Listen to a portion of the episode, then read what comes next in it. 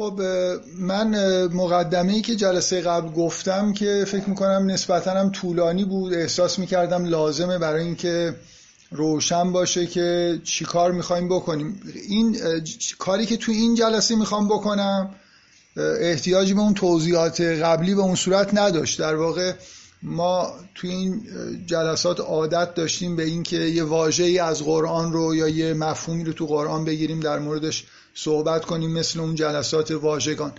توضیحات جلسه قبل من از این جهت بود که بعدا قرار اینا تا حدودی سعی کنیم ترجمهش بکنیم به مثلا زبان فلسفه مسائل فلسفه تعریف معجزه از نظر فلسفی. ایناشه که احتیاج به توضیح داشت که اصولا چی کار داریم می‌کنیم جهت کارمون چجوریه. این جلسه جلسه امیدوارم عادی و معمولی باشه به این معنا که یه بحث قرآنی می‌خوایم بکنیم درباره این مفهوم آیه که من بارها فکر می‌کنم توی جلسات قبلی حالا یادم نیست کجاها چندین بار شاید به این اشاره کردم که آیه واژه بسیار مهمیه پیچیده است بحث کردن در موردش ساده نیست. من فکر می‌کنم تو اون جلسات واژگان تو هر جلسه ای شاید چند تا واژه رو در موردش بحث می‌کردم ولی آیه بسیار پرتکرار مفهوم پیچیده کلا و خیلی هم مفهوم کلیدیه توی قرآن.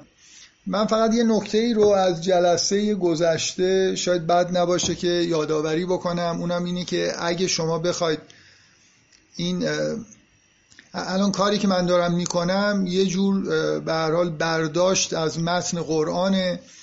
بنابراین یه پیشفرزایی به نظر می‌رسه تو کار هست دیگه. که ما معمولا توی جلسات دیگه خیلی به این پیشفرزا کار نداشتیم برای اینکه به نظر میومد که قبلا حرفش زده شده روشن. پیشفرز اینه که متن قرآن رو فرض می‌کنیم که تحریف نشده است. فرض می‌کنیم که واژه ها عینا همینطور که هستن مثلا درستن می‌دونید؟ یعنی یه متن الهی با تمام واژه ها یه همچین حسی نسبت به کتاب داریم. خیلی کتاب رو حساب شده. یعنی اگه مثلا یه جایی کلمه آیه اومده یه جایی نیومده اینا همه حساب کتاب داره. خب یه نفر ممکنه در مورد واژه ها این عقیده رو نداشته باشه در مورد صحت متن این عقیده رو نداشته باشه در مورد ترتیب نمی‌دونم آیه ها توی سوره ممکنه عقیده دیگه ای داشته باشه. من می‌خوام تاکید بکنم که بله ما یه جور پیشفرزایی بالاخره تو ذهنمون هست. نکته اول اینه که دیگرانی که پیشفرزای دیگه دارن می‌تونن لطف کنن بیان با پیشفرزای خودشون. مفهوم آیه معجزه یا هر کار دیگه می‌خوان تو قرآن رو بکنن بگن ما این کارا رو با این پیشفرزا کردیم. خیلی من شخصا استقبال می‌کنم چه از خوابگذاری می‌خوان استفاده بکنن یا از شیوه های تحقیق مدرن مثلا فرض کنید تحقیقات تاریخی استفاده بکنن. هر کاری می‌خوان بکنن بکنن و بگن که بالاخره ما معجزه یا آیه در قرآن رو اینجوری می‌بینیم.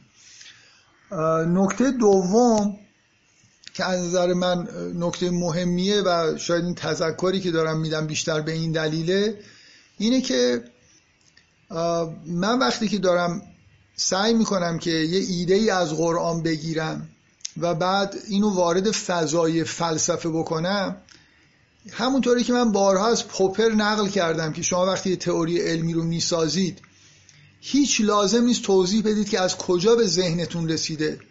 چجوری این فرمالیسم رو کشف کردید چجوری این فرض به ذهنتون رسیده؟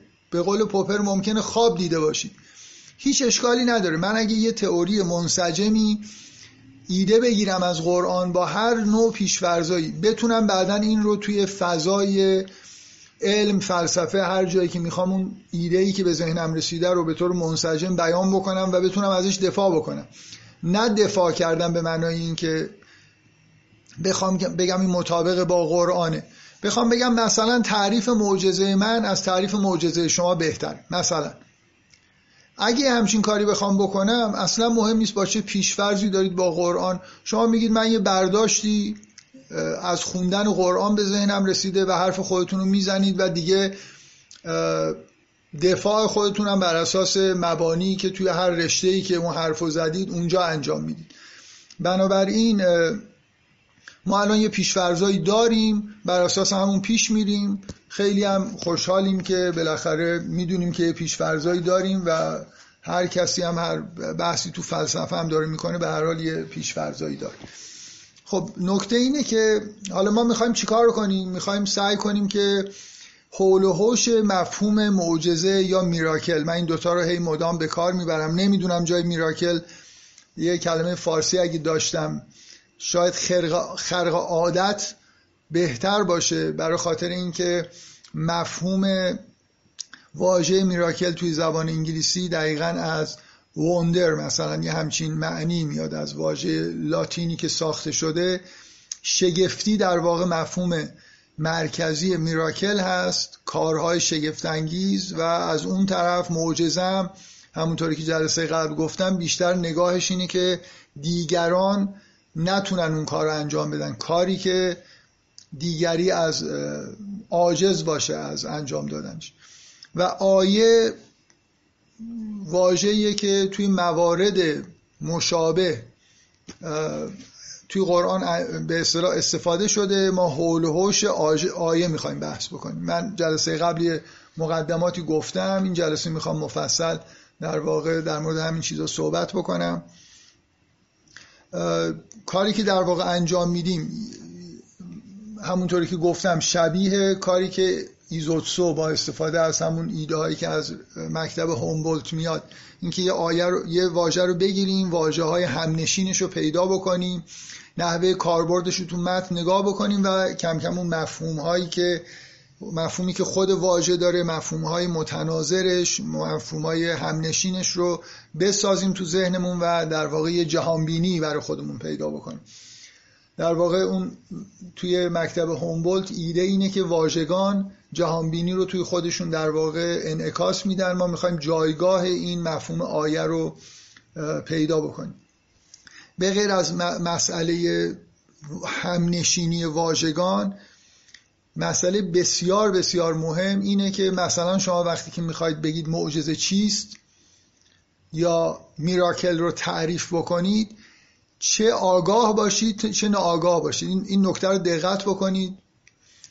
شما آگاهانه یا ناآگاهانه مجموعه ای از وقایع که به نظرتون میاد که اینا باید توی تعریف معجزه صدق بکنن مد نظرتون هست و یه مثال هایی که نباید صدق بکنن. مثلا فرض کنید دوست دارید بگید که شعبد بازی معجزه نیست ولی کاری که حضرت عیسی کرده معجزه است. همینطور مثال هایی دارید ما تعریف ها رو از آسمان نمیاریم. مثل ریاضیات تعریف رو به طور مجرد از بدون اینکه به مستاقا توجه بکنیم نمیاریم. هرچند در خیلی از موارد اکثر موارد در ریاضیات هم ما به مستاقا متوجه مستاقا در واقع هستیم. اینجوری نیست که فقط یه تعریف های کاملا ابسترکتی داشته باشیم. ولی حداقل تو بعضی از شاخهای ریاضی تعریف های کاملا ابسترکت هم داریم که اصلا نمی‌دونیم حتی شاید مستاقی داشته باشن یا نداشته باشن. ولی توی فلسفه تو همه جا ما مستاخ مد نظرمون هست چیزهایی که باید توی مجموعه ای که می‌خوایم تعریف بکنیم بگنجن چیزهایی که نباید بگنجن. بعدا این مرز رو می‌خوایم مشخص بکنیم حد رو به اصطلاح می‌خوایم مشخص کنیم. یه تعریف میاریم بنابراین استفاده ای که ما از قرآن می‌تونیم بکنیم صرفا نگاه کردن به واژه آیه و همنشیناش و اینها نیست. داستانهای قرآن معجزاتی که در قرآن ذکر شده و جاهایی که اتفاقایی افتاده که واژه آیه براشون به کار نرفته که به نظر میاد خب تعمدیه اینا به ما ایده میده که اون چیزی که داریم تعریف می‌کنیم چی هست و چه محدوده ای داره. ما هر تعریفی ارائه بکنیم دقت کنید که هر واژه‌ای هر تعریفی بالاخره یه مساقهایی رو در بر می‌گیره. ولی اینکه آیا درست داریم پارتیشن می‌کنیم جهان رو؟ این معلوم نیست که خوب با... یعنی یه مفهوم یه مفهوم ممکنه خوب تعریف نشه و بنابراین چیزهایی داخلش بیاد که مثل اینکه من همونجوری که تو مثالهای قبلا گفتم فرض کنید می‌خوایم که یه چارچوب مثل یه چیزی مثل دکارتی مربع مستطیلایی داشته باشیم پارتیشنمون از جهانی همچین چیزی باشه.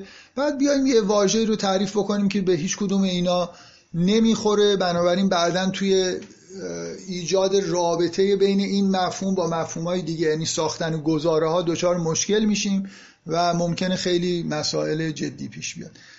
من تاکیدم روی اینه که علاوه بر اون دیدگاه هومبولتی که مثلا واژه رو نگاه می‌کنیم هم نشیناشون می‌بینیم. مثلا من جلسه قبل گفتم که خب آیه داریم نزول آیه داریم واژه مثلا بیینه داریم آیات بینات داریم.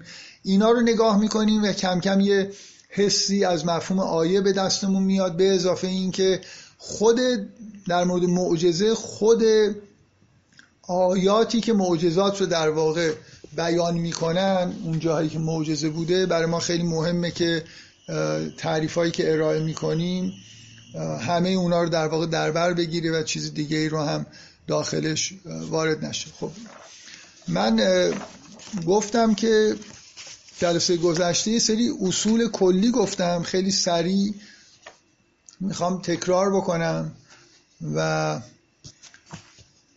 اینکه ما جهانبینی که تو قرآن داریم اصولا خب اولا اینکه جهانبینی توحیدیه. یعنی ما با یه کتابی سر و کار داریم که جهانی رو داره برای ما توصیف می‌کنه که هر چی در جهان هست از خداست مبدع و منتهای همه چیز خداست ظاهر و باطن خداست اول و آخر خداست. هیچ قدرتی اصلا در جهان به غیر از خداوند وجود نداره. هیچ جنبشی بدون اراده خداوند در جهان به وجود نمیاد و حتی در بنا به آیه قرآن افعال انسانی هم یه جوری به وسیله خداوند خلق میشن. این به معنای بی اراده بودن و اختیار نداشتن انسان نیست. ولی بالاخره ما با یک کتاب صد درصد توحیدی با یه تاکید بسیار بسیار زیاد روی مفهوم توحید مواجه هستیم. خلقت از خداست اداره جهان ربوبیت جهان از خداست. و همه این کتاب اینه که شما اینو بفهمید که خالق شما خداوند رب شما خداوند کسی که باید ازش اطاعت بکنید خداوند کسی که باید شکرگزارش باشید پرستشش بکنید. باید رو به سوی خدا داشته باشید. این اساس پیامیه که ما توی قرآن می‌بینیم و با اختلاف بسیار بسیار زیاد در واقع این نکته اصلیه که در قرآن بیان میشه.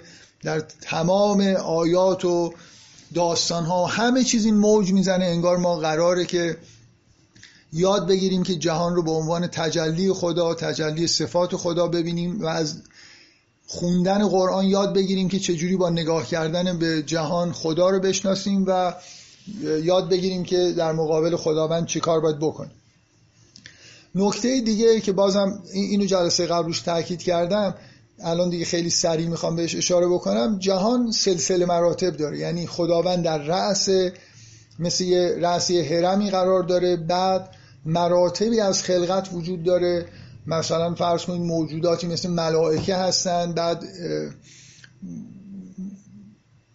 نهایتا در کف مثلا هرم به, موجود به موجودات جسمانی می‌رسیم. حالا اینکه با تعداد نمی‌دونم این طبقات رو چهار تا بگیریم یا پنج تا بگیریم و چجوری بهش نگاه بکنیم این خیلی در قرآن با سراحت بیان نشده. ولی وجود سلسله مراتب یعنی سطح پایین بودن طبیعت و اجسام و سطح بالا بودن چیزهایی که به خداوند نزدیکه اینا یه چیزی که در قرآن خیلی واضحه. مطابق با همین در واقع ویژگی که ما در خلقت قائلیم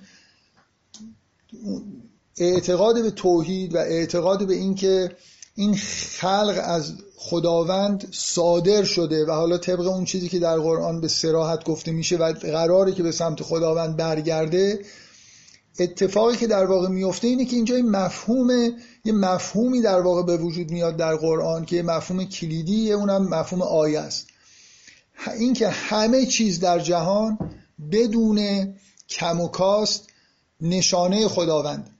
نشانه خلقت خداونده نشانه ربوبیت خداونده نشانه توحید نشانه صفات الهی هر اتفاقی که در جهان میفته هر چه خلق شده و همه پدیده ها نشانه هایی هستن از خالق خودشون. به اضافه این که همونطوری که تو قرآن حالا از کاربرد واژه آیه شما اینو می‌فهمید این این که همه چیز آیه خداونده این یه نتیجه اعتقاد توحیدیه. بدون هیچ کم و کاستی ما در واقع اگر در قرآن این همه بیان این که همه چیز نشانه خداوند دلالت بر خداوند و صفات خداوند می‌کنه رو نداشتیم و اینو از خود اعتقاد توحیدی در می آوردیم اما اون چیزی که کاربرد آیه توی قرآن برای ما خیلی روشن ترسیم می‌کنه اینه که چیز حقایق دیگه هم آیه دارن. یعنی آیاتی که نشان دهنده مثلا فرض کنید قیامت و آخرت باشن وجود داره. حتی چیزهای زمینی تر واژه آیه در موردشون استفاده میشه. یعنی آیه مفهوم کلیه. چیزی که بر یه چیز دیگه ای دلالت می‌کنه. و اگه سلسله مراتب نگاه کنیم معمولا یه چیز سطح پایینی که به یه چیزی پشت پرده و سطح بالاتر که شاید دیده نمیشه مستقیما باش در تماس نیستیم دلالت می‌کنه. اگه صفات خدا رو نمی‌بینیم ولی تجلی صفات خدا رو در طبیعت مثلا می‌بینیم و این تجلی برای ما دلالت می‌کنه به اون صفت. بنابراین این میشه یه نشانه ای از صفت یا از خود خداوند از صفت خداوند یا از هر چیز دیگه. در قرآن به مثلا آیاتی برمیخوریم مثل این که میگه آیت ملکهی نشانه پادشاهی تالوت چیه؟ اینکه تابوت عهد رو برای شما میاره. خب اینجا از یه به اصطلاح موردی در واقع داریم باش برخورد می‌کنیم که خیلی کل ماجرا زمینیه. یعنی یه نفر قرار پادشاه بشه نشانه ای برای پادشاهیش هست. نشانهش اینه که تابوت عهد رو که مثلا از دست دادید و گم شده براتون برمیگردون حضرت زکریا وقتی بهش بشارت داده میشه که فرزندی خواهی داشت میگه که رب, رب اجعلی آیه. یه نشانه ای برای من بذار. یه نشانه ای که من بدونم که چیکار باید بکنم. کی چه کاری باید انجام بدم؟ یه نشانه ای که شاید یادآور این باشه. همیشه من به یاد این باشم که قرار یه اتفاقی بیفته. درخواست نشانه برای مسئله فرزند آوریه که در واقع خداوند بهش بشارت داده از طریق وحی. بنابراین حقایق حقایقی هستند که نشانه هایی دارن این نشانه تابوت عهد یه مقدار ذهن آدم رو می‌بره سمت این که لزومی نداره که آیه کاملا به طور مستدل به یه چیزی دلالت بکنه. یعنی اگه این گفته نمی‌شد که کسی که تابوت عهد و بیاره نشانه پادشاهیشه اینجوری نبود که ما از قبل مثلا بتونیم استدلال بکنیم که این اتفاق دلالت می‌کنه بر پادشاهی. می‌خوام بگم می‌تونه می‌تونه مسئله دلالت کردن یه مقدار قرارداد توش باشه. من یاد این داستان معروف شمشیر در سنگ میفتم که شبیه همین ماجرای تابوت. از روش یه کارتون معروفی هم والدیزنی ساخته که شمشیری هست که در سنگ فرو رفته. هر کی بیاد این شمشیر رو در بیاره معلوم میشه که اون در واقع پادشاه جدیده. خیلی های زورمند میان و نمی‌تونن و نهایتا یه بچه کوچیکی که قرار پادشاه بشه میاد به راحتی شمشیر از سنگ بیرون میاره. اینکه شمشیری از سنگ بیرون بیاد لزوما همیشه نشانه پادشاهی نیست و کسی که تابوتو بیارم به نظر همینجوری می‌رسه. بنابراین می‌تونه یه جل و قرارداد در مورد آیه وجود داشته باشه. من از این واژه جل یه مقدار از استفادهش در واقع امتناع می‌کنم برای اینکه اگه یه مفهومی پیچیده تر از آیه توی قرآن باشه مفهوم جل که لزوما معنی قرارداد به معنایی که ما می‌فهمیم و نمیده در حالی که ما توی محاورات روزمره شاید بیشتر جعل و به معنای یه چیز قراردادی می‌فهمیم. خب بنابراین همه جهان آیه خداوند همه جهان هر چیزی دلالت بر یه چیزهای دیگه ای ممکنه بکنه که ما از طریق در واقع انگار در بین یه مجموعه از آیات و نشانه ها داریم زندگی می‌کنیم. زبان مستقل از این که حالا در جهان چی میگذره زبان خودش اینطوریه. یعنی هر سخنی که گفته میشه خودش در واقع بر یه چیزی دلالت می‌کنه و اون روندی که آیه در طبیعت داره آیات تکوینی در زبان هم اتفاق میفته یعنی یه حقیقتی هست به صورت یه گزاره یه جمله به وسیله یه واژه با یه گرامری که تا حدودی قرار دادیه این به صورت یه جمله بیان میشه. شما وقتی که این جمله که دیگه مادیه این به صورت صوت در اومده یا نوشته شده یه جایی تجسم پیدا کرده تجسد پیدا کرده این رو شما می‌بینید و منتقل میشید به اون معنایی که در واقع در انگار پشت پرده هست. جهان هم به مثل زبان در واقع از یه مجموعه نشانه های انگار تشکیل شده. این چیزهایی که می‌بینیم همش در واقع در پشت دلالت می‌کنه به یه چیزهایی که شاید دیده نمیشن. همونطوری که زبان اینطوره. پس هم در عالم تشریح هم در عالم تکوین این مفهوم نشانه و آیه بسیار بسیار مفهوم کلیدی و مهمیه. قبل از قرن بیستم این مقداری که الان توجه میشه از طریق بیشتر زبانشناسی و یه مقدار فلسفه به مفهوم نشانه و وارد روانکاوی هم شده. یعنی شما در زبانشناسی مثلا فرض کنید بیشتر شاید ساختارگراهایی مثل اونایی که تحت تاثیر سوسور بودن در روانکاوی لکان که تحت تاثیر ساختارگراها بود در فلسفه همینطور تو فلسفه زبان و نشان شناسی به عنوان اصلا یه به اصطلاح سیمیولوژی به عنوان یه شاخه مهمی از فلسفه مدرن اینا همه نشون دهنده اینه که توجه فوق العاده زیادی در حال حاضر به این مفهوم نشانه میشه. بنابراین لاقل میشه گفت که در متون مقدس مخصوصا در قرآن یه پیش تازی در مورد اهمیت دادن به مفهوم نشانه وجود داشته. اون چیزی که در فلسفه بیشتر مد نظر هست در زبانشناسی نشانه های زبانیه ولی کم کم متوجه این که همه چیز حالت دلالتگری اصلا یه مفهوم کلی در جهان هست چه در طبیعت چه در زبان. این چیزیه که الان ما به هر حال حداقل تو 50 سال اخیر خیلی تاکید روش توی فلسفه میشه. پس یه مفهوم اساسی آیه داریم توی قرآن که من سعی کردم بگم این مفهوم بسیار کلیه. شامل همه چیز میشه چه در عالم تکوین چه در عالم تشریع و لزوما هم مسئله آیات آیات خدا خداوند نیست. اما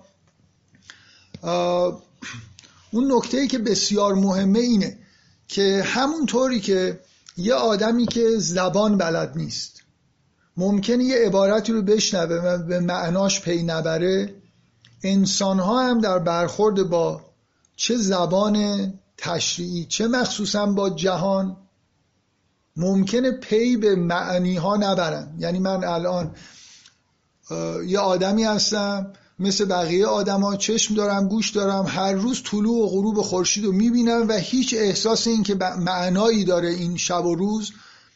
خوابیدن بیدار شدن غذا خوردن بارون از آر... این چیزهایی که در قرآن به عنوان آیات الهی گفته میشه مطلقا ممکنه من هیچ احساسی بهم دست نده که اینا یه معنایی دارن و به یه چیزی دارن دلالت می‌کنن. ربوبیتی هست ربو... رب من چه ویژگی هایی داره. ممکنه اصلا این فضای ذهنی من طوری باشه که این چیزها رو نبینم. مخصوصا وقتی سوار کشتی میشم که اصلا ممکنه به اینکه یا کشتی رو می‌بینم حالا لازم نیست سوار بشم. اینکه در قرآن تکنولوژی به عنوان نماد تکنولوژی کشتی به عنوان اینکه از آیات الهی مطرحه من هر روز دارم با کامپیوتر کار می‌کنم. الان من نشستم اینجا با اسکایپ دارم با شما ارتباط برقرار می‌کنم و به نظر من اسکایپ جزو آیات الهی نیست. هست. نه شوخی کردم. شما شما فکر می‌کنید نیست. همه تکنولوژی هم آیات الهیه. ولی واقعا آیا می‌بینم. یعنی این احساس بهم دست میده که با هر چی که مواجه هستم با یه ظهور و بروزی از خداوند که اگه کشتی رو بتونم بفهمم شاید بقیه هم بتونم بفهمم. بنابراین اینجا ما با این مسئله مواجه هستیم. با این مسئله که آدم ها سلسله مراتب دارن نظر ادراکی آدمای بسیار سطح پایین آدمای بسیار سطح بالا. آدمای بسیار سطح بالا هر چه می‌بینن اصلا چیزی غیر خدا نمی‌بینن. تمام آیات آخرت قیامت اینکه اصلا در اونجا قرار چه اتفاقی بیفته رو نشانه هاش رو می‌بینن. و ادراکی پیدا می‌کنن به اینکه پس پرده چه خبره جهان چگونه خلق شده جهان به چه سمتی میره و همینطور سطح پایین تر که میاد به آدمایی می‌رسیم که همونقدر از جهان چیز می‌فهمن که از یه نوشته به یه زبانی که زبان رو بلد نیستن. یعنی شما این نوشته به یه زبانی که کسی بلد نیست جلوش بذاره یه سری خطوط مثلا می‌بینه. ممکنه بتونه با ماشین لرنینگ خیلی پیشگویی ها روی این عبارت هایی که نوشته شده انجام بده ولی مطلقا نمی‌فهمه که اینا به چه معنی هایی دارن اشاره می‌کنن. اصلا شاید حتی نفهمه که این یه زبانه و معنایی وجود داره که این نمی‌فهمه. آدم ها اصولا اون چیزی که در جهان هست رو به نظر میاد خیلی هاشون نمی‌فهمن. خب بنابراین ما یه جهان سلسله مراتبی با یه مفهوم بسیار مهم دلالتگری نشانه بودن آیه بودن داریم که سلسله مراتبی که در فهم بشر وجود داره نتیجهش اینه که به درستی در واقع همه این آیات رو نمی‌فهمن. حالا یه مفهوم کلیدی در قرآن هست مفهوم هدایت. مفهوم هدایت یعنی اینکه خداوند به کسانی که نمی‌فهمن کمک بکنه که بفهمن. کسانی که راه خودشون رو پیدا نمی‌کنن راه خودشون رو پیدا بکنن رشد بکنن. خداوند می‌خواد که انسانها رشد بکنن. و قبل از اینکه از دنیا برن آماده شده باشن مثلا برای رشدی کرده باشن که برای زندگی بعدی خودشون آماده باشن. اون چیزی که ما لازم داریم در حیات خودمون اینه که به یه همچین رشدی برسیم. و خداوند هدایتگر یکی از صفات مهم خداوند که خیلی به ما مربوط میشه به ما انسان ها هدایتگری خداونده. و اونم معنیش اینه که آدمایی که تو سطوح پایین هستن رو سعی کنه بکشه بالا. اتفاق در واقع نتیجه اون صفت هدایتگری و این توصیفی که از جهان و شناخت انسان براتون گفتم اینه که ما یه پدیده ای خواهیم داشت که بهش در قرآن گفته میشه نزول آیات. نزول آیات ارتباط هدایت ارتباط تنگاتنگ داره با مفهوم ارسال انبیا ارسال آیات یا نزول آیات. انبیایی فرستاده میشن و همراه با این انبیا آیاتی نازل میشه. این آیات ممکنه برای بعضی از انبیا شامل کتاب و کلام به معنای مکتوب حتی بشه. در مورد بعضی از انبیا کلام هست در کنارش ممکن ممکنه کلام به اون معنای تشریع نباشه. منظورم از کلام کتاب مثل انجیل و تورات و قرآن. حالا مثل قرآن و تورات از اون طرف انبیایی که سخن درست میگن سخن حق میگن اما تکیه بیشتر روی اون جنبه نزول آیات تکوینیه که مردم با استفاده از اون آیات تکوینی هدایت بشن. یعنی خداوند به واسطه ارسال انبیا آیات رو ارسال می‌کنه آیات رو نازل می‌کنه تا اینکه مردم چیزی رو ببینن و چیزی رو بشنون. دیدن توی فضای تکوین در نظر بگیرید شنیدن تو اون فضای تشریح سخنانی بشنون که اینا آیا... خود این سخنان آیات الهی چرا؟ چون حقیقت رو دارن بیان می‌کنن. سخنی که سخن حقه حقیقتی رو در جهان داره به صورت نمادین برای شما بیان می‌کنه. بنابراین تجسم پیدا می‌کنه یه حقیقتی. بنابراین میشه یه آیه. اون چیزی که در پشت پرده هست تجسد پیدا کرده توسط کلام. و شما این رو میشنوید. از اون طرف حقایقی در عالم ممکنه به صورت تکوینی ظاهر بشن که شما قدرت خداوند رو ببینید شما اون به اصطلاح صفات الهی رو و اتصال این شخصی که حرف حق داره می‌زنه رو با خداوند ببینید توحید رو در واقع به نوعی مشاهده کنید. حالا من یه خورده بیشتر می‌خوام توضیح بدم که اینا جزئیاتی داره. بنابراین از اون جهانبینی از اون جهانبینی سلسله مراتبی توحیدی و هدایتگری خداوند و وضعیتی که انسان ها دارن ما به مفهوم رسالت و نزول آیات می‌رسیم. که این نزول آیات در هر دو تا جنبه تشریع و تکوین است. وقتی میگم تشریع منظورم شرع و اعمال عبادی نیست. هر سخنی در واقع تو عالم تشریعه. کل عالم تشریع انگار یه بازتابی. من تو جلسات داستان آفرینش رو این خیلی تاکید کردم که این ظرفیت زبانی بشر در واقع یه لایه انگار به وجود اضافه می‌کنه. اونم اینه که همه هستی انگار در زبان دوباره تکرار میشه. بنابراین ما با یه جهان مضاعفی انگار سر و کار پیدا می‌کنیم. خب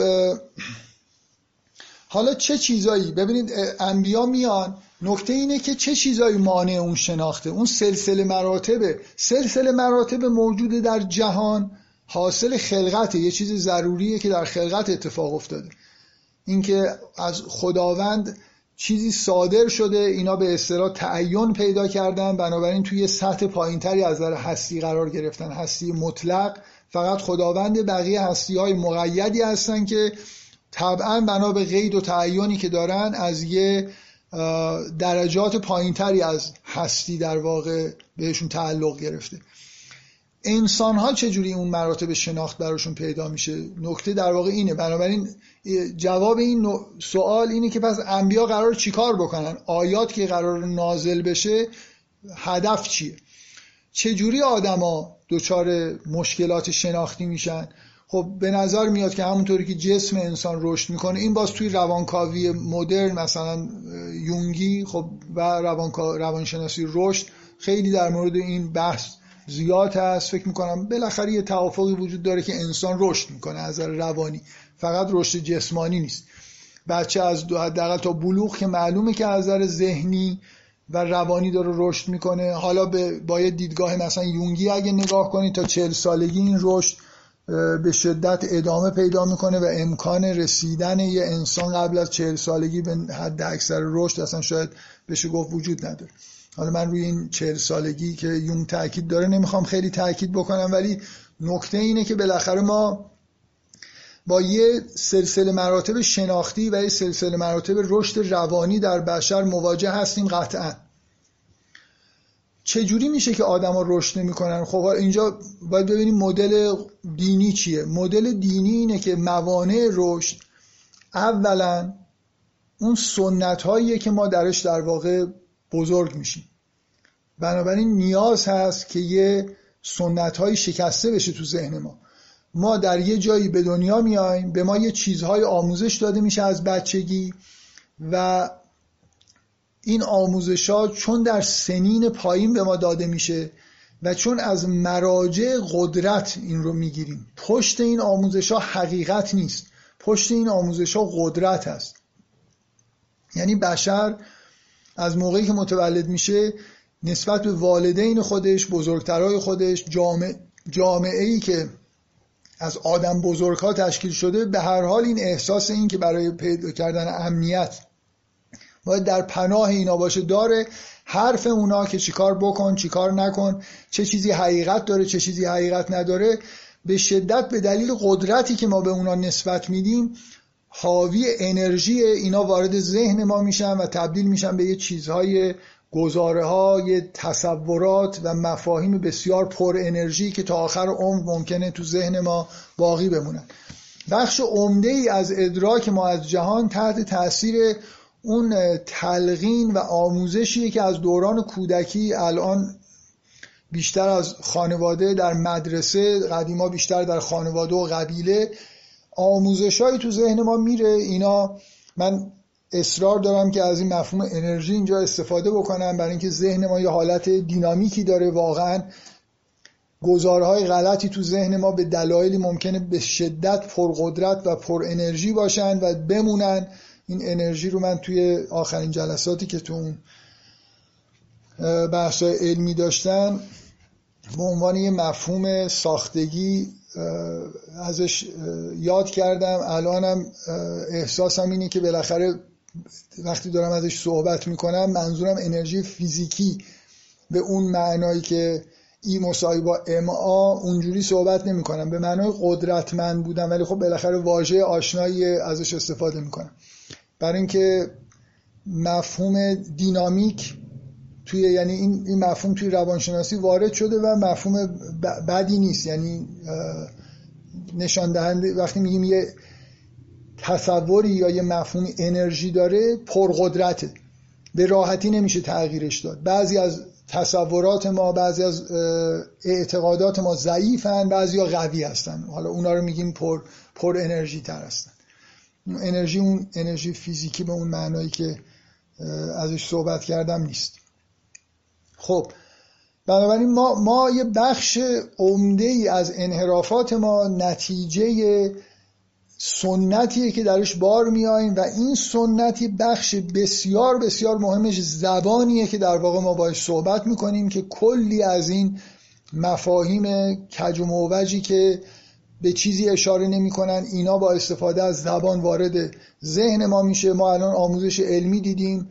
مفهوم قانون علمی مفهوم انرژی خیلی چیزا به اون به معنایی که فیزیکدانا میگن تو ذهن ما اومده و همه اینا رو حرارت رو یه معنی برای ما کردن و همه اینا ممکنه با اون چیزهایی که توی حس ما هست تناقض داشته باشه. ولی به شدت به دلیل اینکه تو مدرسه باشون مواجه شدیم اینا تو ذهن ما قوی هستن و مواجه شدن باشون گلاویز شدن باشون و از دستشون فرار کردن اصلا کار ساده ای نیست. پس ما هر انسانی یه عامل انحراف بزرگ شناختی داره اونم اینی که آموزش غلط دیده. در یه سنت غلط بار اومده زبان کج و داره و نمی‌تونه با این سنت در واقع خوب رشد بکنه. و نکته دوم سلوک عملی و اون به اصطلاح سبک زندگیه که اینم تا حدود زیادی ممکنه تحت تاثیر تعلیمات سنتی یا وضعیت شخصی خود فرد به وجود اومده باشه. این اینکه چه مقدار تلاش می‌کنه چه مقدار رفتارهای زشت غیر اخلاقی انجام میده یا رفتارهای زیبا انجام میده. وضعیت اخلاقیش چطوریه؟ حالا از مفهوم گناه خیلی نمی‌خوام استفاده بکنم می‌خوام عمومیتر حرف بزنم.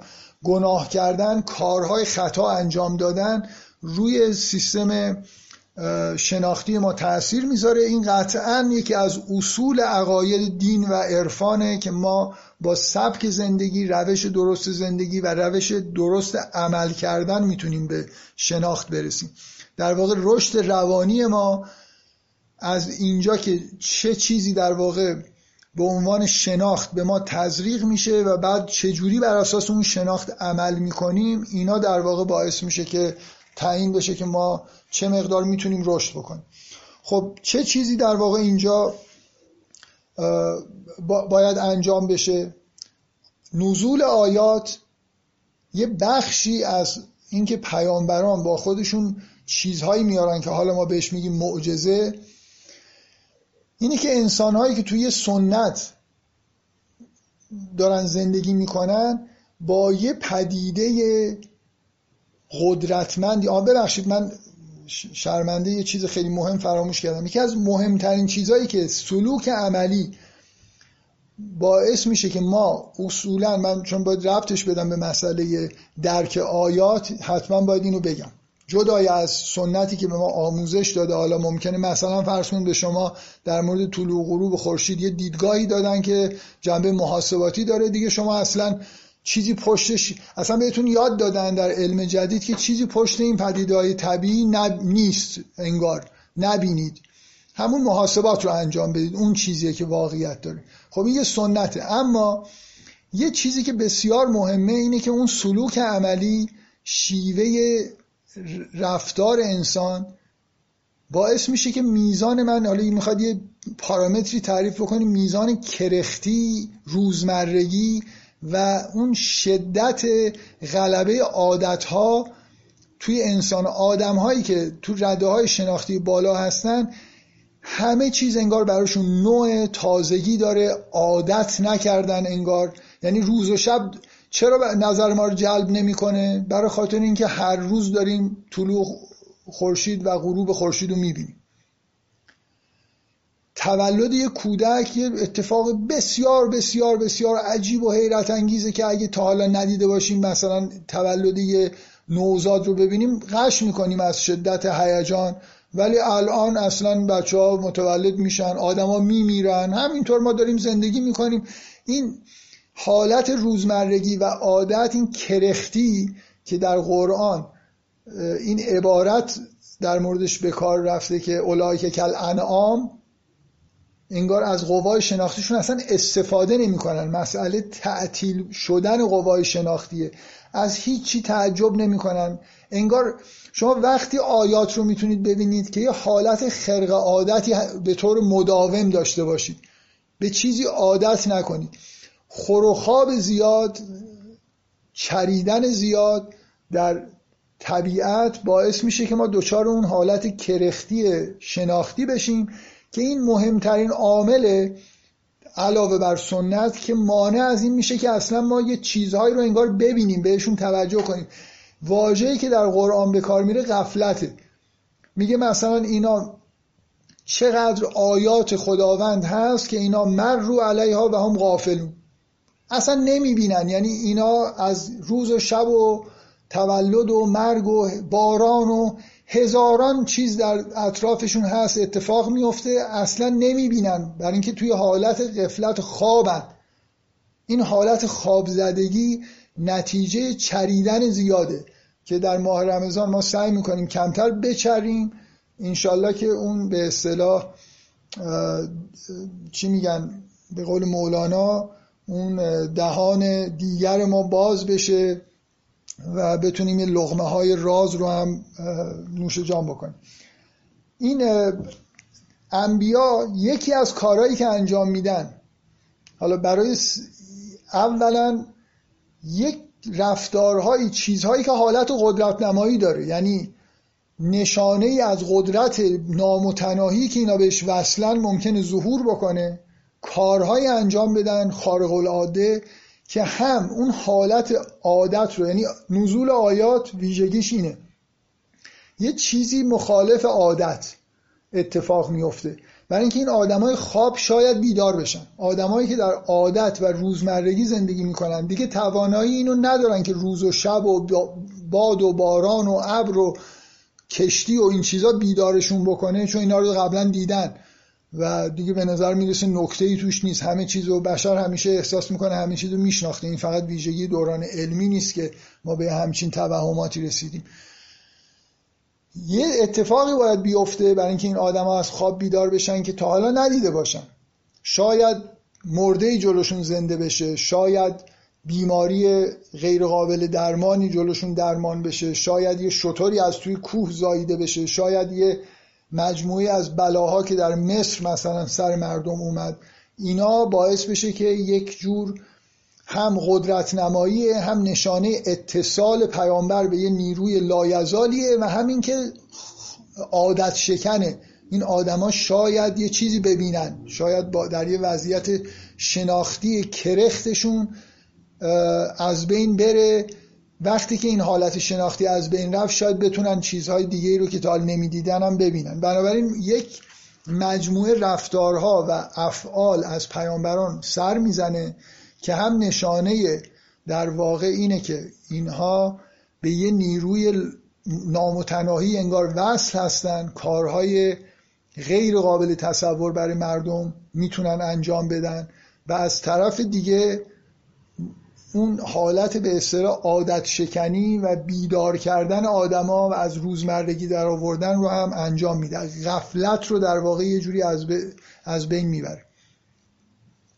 خب پس ما در مجموع با یه سری مفاهیمی مثل آیات ارسال یا انزال آیات یا تنزل آیات یا مثلا فرض کنید که اینا همه در هدایت و ارسال انبیا ممکنه تجلی پیدا بکنه مواجه هستیم. من قبل از اینکه جلو برم دوست دارم که به این نکته توجه بکنم. هرچند تو قرآن خیلی تأکید روی این چیزی که میگم نیست ولی به نظر میاد که ما یه سلسله مراتبی در بین آیات و این مسئله آیات نازل شده حتی داریم. بخوام توضیح بدم. ببینید شما این که همه چیز آیه است یه آدمی که به رشد کامل رسیده خب همه همه چیز رو به صورت آیه می‌بینه و اصلا هیچ نیازی به نزول آیات براش وجود نداره. و یه آدمایی هم کاملا در خوابن و واقعا باید یه شطور از کوه بیرون آورد یا یه کار بسیار عجیب و غریب کرد. اینا اینو ببینن و حالا مثالی که الان می‌زنم شاید روشنتر بشه که مثلا فرض کنید به یه حالت اعتقاد و یقینی برسن. اون جنبه ببخشید من باز یه حرفایی رو برمیگردم. اون جنبه ای که رسول آیه میاره که نشون بده که از طرف خداوند اومده اون باعث میشه که حرفهاش شنیده بشن انرژی پیدا بکنن. یعنی اول میاد اول میاد میگه که حقایق اینها هستن. خدای واحدی هست آخرتی هست قیامتی هست. اخلاق اینه این کار رو باید بکنید. اونا هم قبول نمی‌کنن. بعد این یک دفعه کار عظیمی انجام میده براشون که باعث میشه که تمام حرفایی که زده تو ذهن این آدما انرژی بگیره و به اصطلاح یه آلترناتیوی در مقابل سنت غلطی که توش بزرگ شدن پیدا میشه. این ویژگی در واقع یه رسول با معجزه‌ای که به اصطلاح میاره یه هم, هم عادت شکنی می‌کنه همین که خودش رو در واقع حرفهای خودش رو مبتنی می‌کنه به یه حقیقتی که اونا درک نمی‌کردن. حرفاش جدیتر گرفته میشه و ممکنه یه عده به حرفاش ایمان بیارن سبک زندگیشون عوض بکنن و اینجوری به رشد برسن. خب حرف توی حرف اومد و من اون چیز کلام به اصطلاح از دستم در رفت. داشتم از این صحبت می‌کردم که بذارید حالا جلو میریم و داشتم در مورد سلسله مراتب آیات می‌خواستم این تذکر بدم. ببینید یه, یه آیه در قرآن هست میگه که سنوری هم آیاتنا فی الافاق و الانفس. حرف از نزول آیات نیست حرف از نشان دادن آیات به آدم هاست. من, من احساسی که از این آیه بهم دست میده اینه که من ممکنه الان با روز و شب بیدار نشم ولی پدیده های طبیعی دیگه اتفاقای دیگه در زندگی ممکنه منو بیدار بکنه بدون اینکه رسولی اومده باشه بدون اینکه ملائکه کار خاصی کرده باشن. شاید اگه من زحمت بکشم و برم در یه جایی که طلوع خورشید و عظمت خورشید رو بتونم ببینم برای من بیدار کننده باشه این صحنه. بنابراین هم آیه همون آیه است. کار خاصی من می‌تونم خداوند منو می‌تونه یه جایی ببره که یه چیزی رو ببینم. من اگه برم حج خداوند میگه اونجا آیات بینات هست. من یه حرکتی می‌کنم و بعد یه آیات بینات می‌بینم. اون آیات بینات از نوع مثلا نزول آیه نیست. الان می‌خوام تاکید بکنم این نزول آیه یه چیزی داره. یه ماجراهای جانبی داره کنارش که مهمه که در قرآن در واقع ببینیم که نزول آیه چه عواقبی در واقع داره. بنابراین یه من, من دعا می‌کنم و چون دعام به طور معجزه آسایی مستجاب میشه ایمان میارم وارد یه مراحل ایمانی جدید میشم. می‌خوام بگم گاهی این شکلیه. من در خواب خواب نیستم. من قوه شناختیم. توی سطح متوسطی مثلا. از خداوند می‌خوام که به من یه آیه‌ای یه دعایی می‌کنم. بنابراین یه اتفاقی میفته من وارد یه درجه ایمانی بیشتر میشم. عبادت می‌کنم. همینطور حج میرم. روزه می‌گیرم. در ماه رمضانم ماهی که آیاتی به ما نشون داده میشه. اینجا واسطه پیامبری نیست. واسطه معجزه آسا به اون معنا که برای افراد کافر هست وجود نداره. ولی آیات سلسله مراتب داره. یعنی حتی زکریا هم درخواست آیه می‌کنه برای اینکه یه چیزی رو بفهمه. حتی آدمای سطح بالا مثلا فرض کنید حضرت ابراهیم هم درخواست می‌کنه که یه چیزی ببینه که اطمینان قلبی پیدا بکنه که مثلا در آخرت چگونه مرده ها زنده میشن.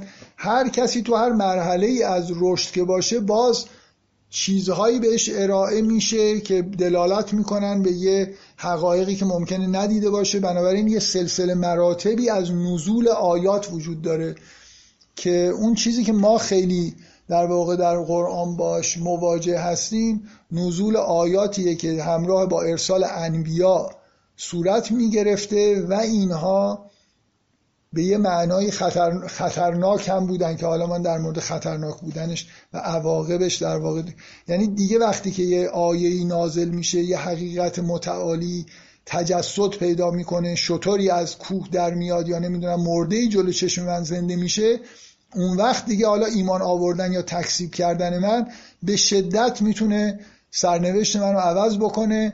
طوری که با قبل از اینکه این آیه رو وقتی ندیده بودم زندگیم دیگه فرق می‌کنه. نمی‌تونم ایمان نیارم. یه چیزی به من نشون داده شده و باید بهش ایمان بیارم در حالی که قبلا در خواب بودم. چیزی همچین چیزی هم ندیده بودم و ممکن بود که عواقبی هم برای من نداشته باشه.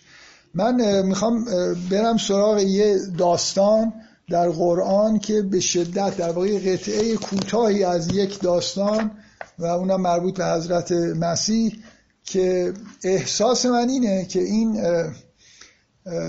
یه جور انگار نماد همه آیات مثل اینکه خود آیات رو اگه بخوام به صورت نمادین در یک واقعه بگم که آیه چیه فکر می‌کنم این آیاتی که مربوط به نزول ماعده است. اینکه حواریون از حضرت عیسی خواستن که از آسمان حضرت عیسی از دعا کنه که از آسمان, آسمان ربنا انزل علینا مائدتا من السما.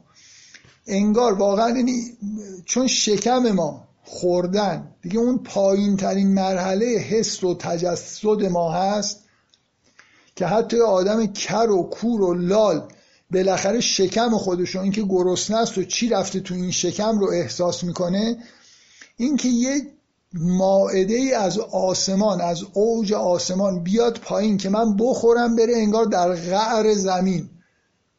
این شاید این طول نزولی که این آیه داشته از رزاقیت مثلا الهی تا شکم کسی که از این سفره خورده این طول نزول شاید بیشترین نزول تاریخ باشه که آدما یه خواستن که گفتن ما اینو بخوریم. که دیگه مثلا شک نکنیم و کاملا ایمان بیاریم. جواب حضرت عیسی که وقتی که این مایده رو نازل می‌کنه اون نکته ای که در واقع در آیه هست اینه که دعا می‌کنه این نازل میشه ولی بهشون جواب در واقع خداوند اینه که بهشون بگو که اگر بعد از این کافر بشن اینها رو عذابی می‌کنم که هیچ کس رو چنین عذابی نکردم. انگار اون طول نازل شدن این آیه بیشترین چیزیه در طول تاریخ و اینا یه چیزی خواستن که خوردنش و حالا دیگه حق ندارن تحت هیچ عنوانی کافر بشن. نه هیچ وقت حق نداره آدم کافر بشه ولی عذاب شدیدی در واقع می‌کنن به دلیل این نوع این جنس این نزول آیه‌ای که اینجا صورت گرفته.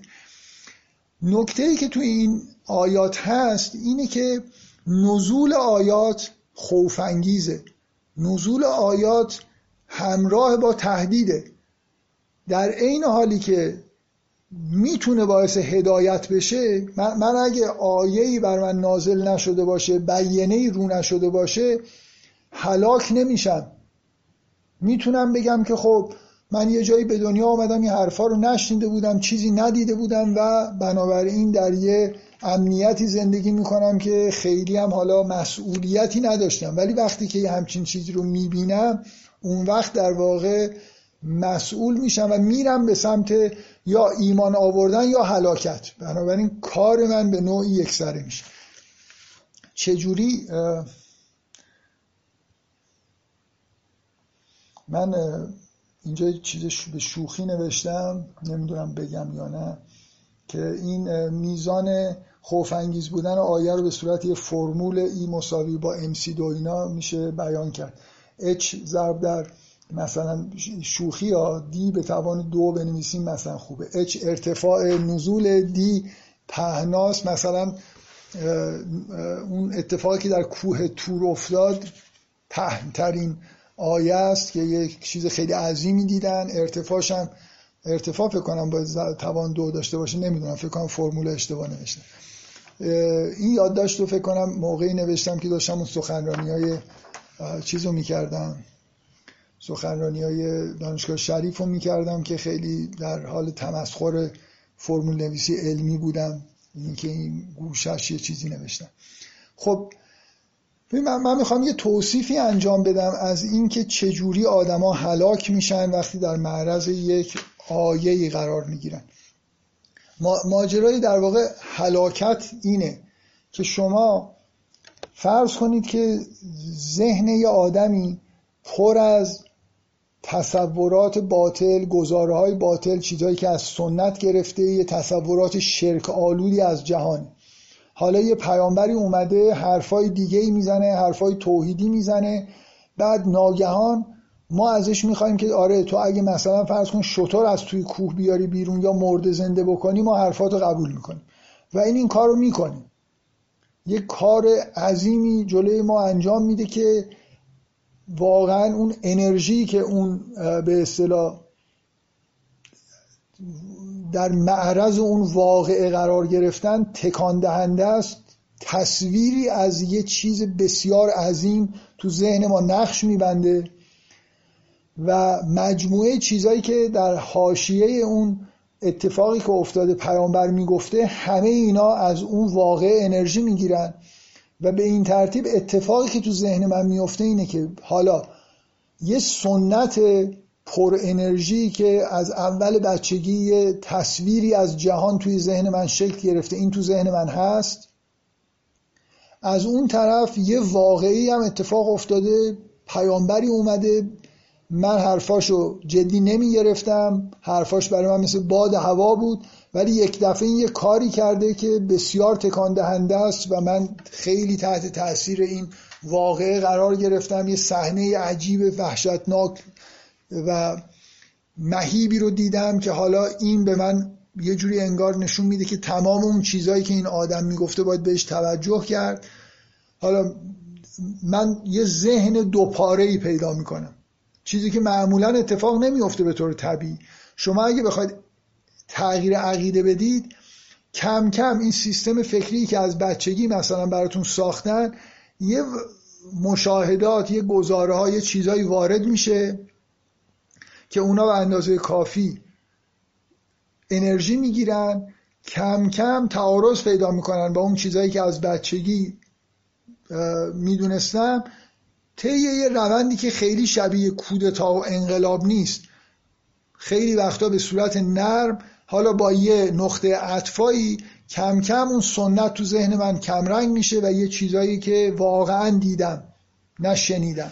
اینا پررنگترن افکاری که به ذهنم رسیده جنبه استدلالی دارن اینا پررنگ میشن و مثلا فرض کنید ذهنیت من اصلاح میشه. توسط تجربه توسط فکر کردن مطالعه کردن.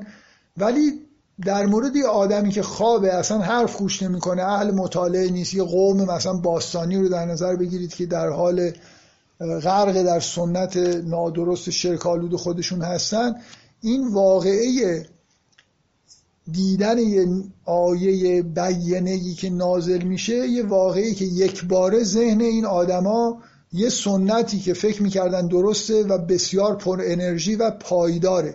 تو ذهنشون جایگزین شده سالهای ساله. این در کنارش یه مجموعه از افکار و عقاید جدید حقایقی که تثبیت شدن توسط یه واقعی که به شدت انرژی داره و قدرتمنده. این ذهن دوپاره شدن دوپاره شده این آدما خطرناکه. خطر اینه که ما نمی‌تونیم با ذهن دو پاره زندگی بکنیم. بالاخره این آدم باید بین این دوتا پاره تصمیم بگیره. از یه طرف اون حقایقی که جدیدن وارد شده با فطرت من سازگارن مثل اینکه یه بخشایی از وجود من که در خواب بودن و بیدار کردن سعی می‌کنه از اون حمایت بکنه. از یه طرف یه عاداتی که از قبل داشتم.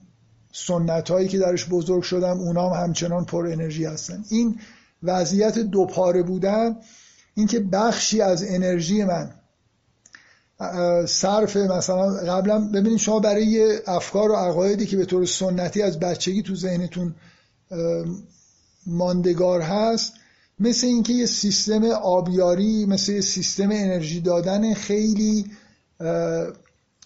به اصطلاح روتین روزمره زندگیتونه. اونا, اونا هستن. اصلا احساس نمی کنید که انرژی دارید صرف می‌کنید برای اینکه این عقاید رو حفظ بکنید. ولی وقتی که عقاید جدید اومد حالا در ذهن شما جنگی هست بین این که این از یه جایی داره انرژی می‌گیره اون از یه جای دیگه ای داره انرژی می‌گیره. درون شما یه تلاطمی ایجاد میشه که این پایدار نیست. یا باید به این سمت برید یا به اون سمت. و خب هر چقدر این واقع بزرگ بوده به تدریج اتفاقی که میفته اینه که اکثریت آدما این حجیت بیانه بودن این چیز جدید رو کنار می‌ذارن. برای اینکه دارن با اون عقاید قبلی خودشون زندگی می‌کنن. کندن از اون عقاید یعنی کندن از کل زندگی به خطر افتادن امنیت جانی مالی همه زندگی به خطر میفته در راه این حقیقتی که مشاهده کردن اون سبک زندگی اکثریت آدما که توش امنیت مسائل مالی و جانی و اینا به اصطلاح اولویت اصلی هست متاسفانه باعث میشه که آدما شروع بکنن این واقعی رو که دیدن رو به نوعی تو ذهن خودشون کم کم شروع کنن تحریف کردن. یعنی مثلا حتی اگه من جلوی چشمم یه شطوری از توی کوه اومده باشه بیرون و این مزاحمت عظیمی تو زند... این مشاهده مزاحمت عظیمی از نظر روانی توی وجود من ایجاد کرده و من چاره ای که کم کم به طور ناخودآگاه در ذهن من ایجاد میشه اینه که بالاخره یه روزی فکر کنم یا شاید یه آدم نابکاری که قبلا این کار رو کرده بیاد یه چیزی بگه که آب متوجه شدی که اونجایی که شکافت قبلا از توش آب میومد شاید شطوره رو اونجا پنهان کرده بود شاید اون صدایی که ما شنیدیم صدای اینجوری نبود اونجوری بود. یک ماه دو ماه میگذره و طرف کم کم شک می‌کنه اون چیزی که دیده راست بوده دروغ بوده و سعی می‌کنه که اون قسمت جدیدی که تو ذهنش ایجاد شده و داره انرژیش رو تلف می‌کنه این رو به نوعی از ذهن خودش دور بکنه. و دور شدن این قسمت مثل کشتن فطرته. یعنی شما فطرتتون بیدار شده به اون قسمتی که حقیقت داره اون حرفایی که راست هستن چسبیده و قبلا فطرت شما خواب بود توی لایه‌ای برای خودش قرار داشت بیرون نیومده بود. الان شما با انکاری حقیقت واضحی که دیدید اصلا ذات خودتون رو در واقع دارید خراب می‌کنید. منظورم از فطرت و ذات اینه که یعنی من اینکه وقتی یه حقیقتی رو دیدم نباید انکار بکنم. ذات بشر اینه که تسلیم حقیقت باشه. اینی که من بخوام این رو در واقع یه جوری تو خودم از بین ببرم. سعی بکنم که واضح ترین چیزی که دیدم رو انکار بکنم این اصلا انسان بودن من رو کلا از بین می‌بره. هلاک میشم. به یه معنایی این باعث هلاکت من. همه این چیزهایی که من گفتم یکی دو نفر تو جمع شما که قبلا باشون خصوصی صحبت کردم می‌دونن ولی بقیه نمی‌دونن که من داستان شطور صالح رو براتون در واقع با یه زبان دیگه بیان کردم. داستان شطور صالح اینه که شطوری که حالا ناقت اللهی که شطور خداست. شطوری هست که در قرآن گفته نمیشه از کجا اومده ولی معلومه که معجزه آساست.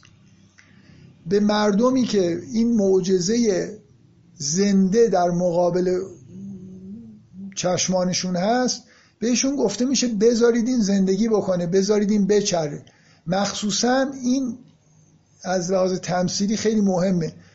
بهشون گفته میشه بذارید این یه روز آب بخوره این شرب خودش رو داشته باشه شما. یعنی مثل اینکه آب بین این شطور و قوم تقسیم میشه. مثل اینکه بین اون مثل همین حالت دو پاره شدنی که من باید به دو چیز انگار حالا آب بدم. این انرژی داره می‌گیره از این مردم. آدم یعنی ببینید شطور سال نماده. یه آیت زنده که هر روز جلوی چشم این آدم هاست و هر روز داره به اینا میگه سنت های شما غلطه. هر روز داره به اینا میگه صالح. از طرف خدا اومده. صالح حرفاش درسته. بنابراین به شدت این شطور نازنین آزاردهنده است بر این آدما یا باید سر تا پای خودشون رو تغییر بدن در حالی که جامعه بهشون اجازه نمیده باید ایمان بیارن به سال چند نفر بیشتر این کار رو نمی‌کنن بقیه درگیرن تو ذهن خودشون با این شطور. آبشون رو داره می‌خوره انرژیشون رو داره ازشون می‌گیره. و کاری که نهایتا اینا می‌کنن کشتن شطوره. از بین بردنشه. نمی... نمیشه اینجوری زندگی کرد. نمیشه تو در سنتی که به دنیا آمدی این سنت رو ادامه بدی. در این حال این شطوره هم هر روز ببینی. در حالی که می‌دونی که این شطور یه چیز معجزه آسایی مثلا از تو کوه شکافته شده و این شطور بیرون اومده. شاید به درخواست خود قوم. شاید قوم سمود از صالح خواستن که این کارو بکنه. من داستانش در قرآن نیست ولی خب در روایات و تفسیرات چیزهایی در موردش گفته شده. نحوه ظهورش مهم نبوده که قرآن قرآن می‌خواد شما رو متمرکز بکنه رو عواقب مشاهده آیه‌ای که نازل شده و آزاردهنده است. ذهن اینها رو در واقع به نوعی آزار میده. این توجیهاتی که من قبل از اینکه به داستان شطور سال اشاره بکنم گفتم و من از شطور داستان شطور خداوند ساختم. یعنی اینجوری نیست که اونو بدونم بعدم بگم که این داستان از نظر من به وضوح همینو می‌خواد بگه. می‌خواد به شما بگه که چرا نزول آیات خطرناکه. آیه‌ای در قرآن هست که میگه که ما ننزل و ببخشید بذارید من این رو پیدا بکنم که میگه ما آیه رو نازل نمی کنیم الا تخویفا مگر اینکه هولانگیز خوفناک.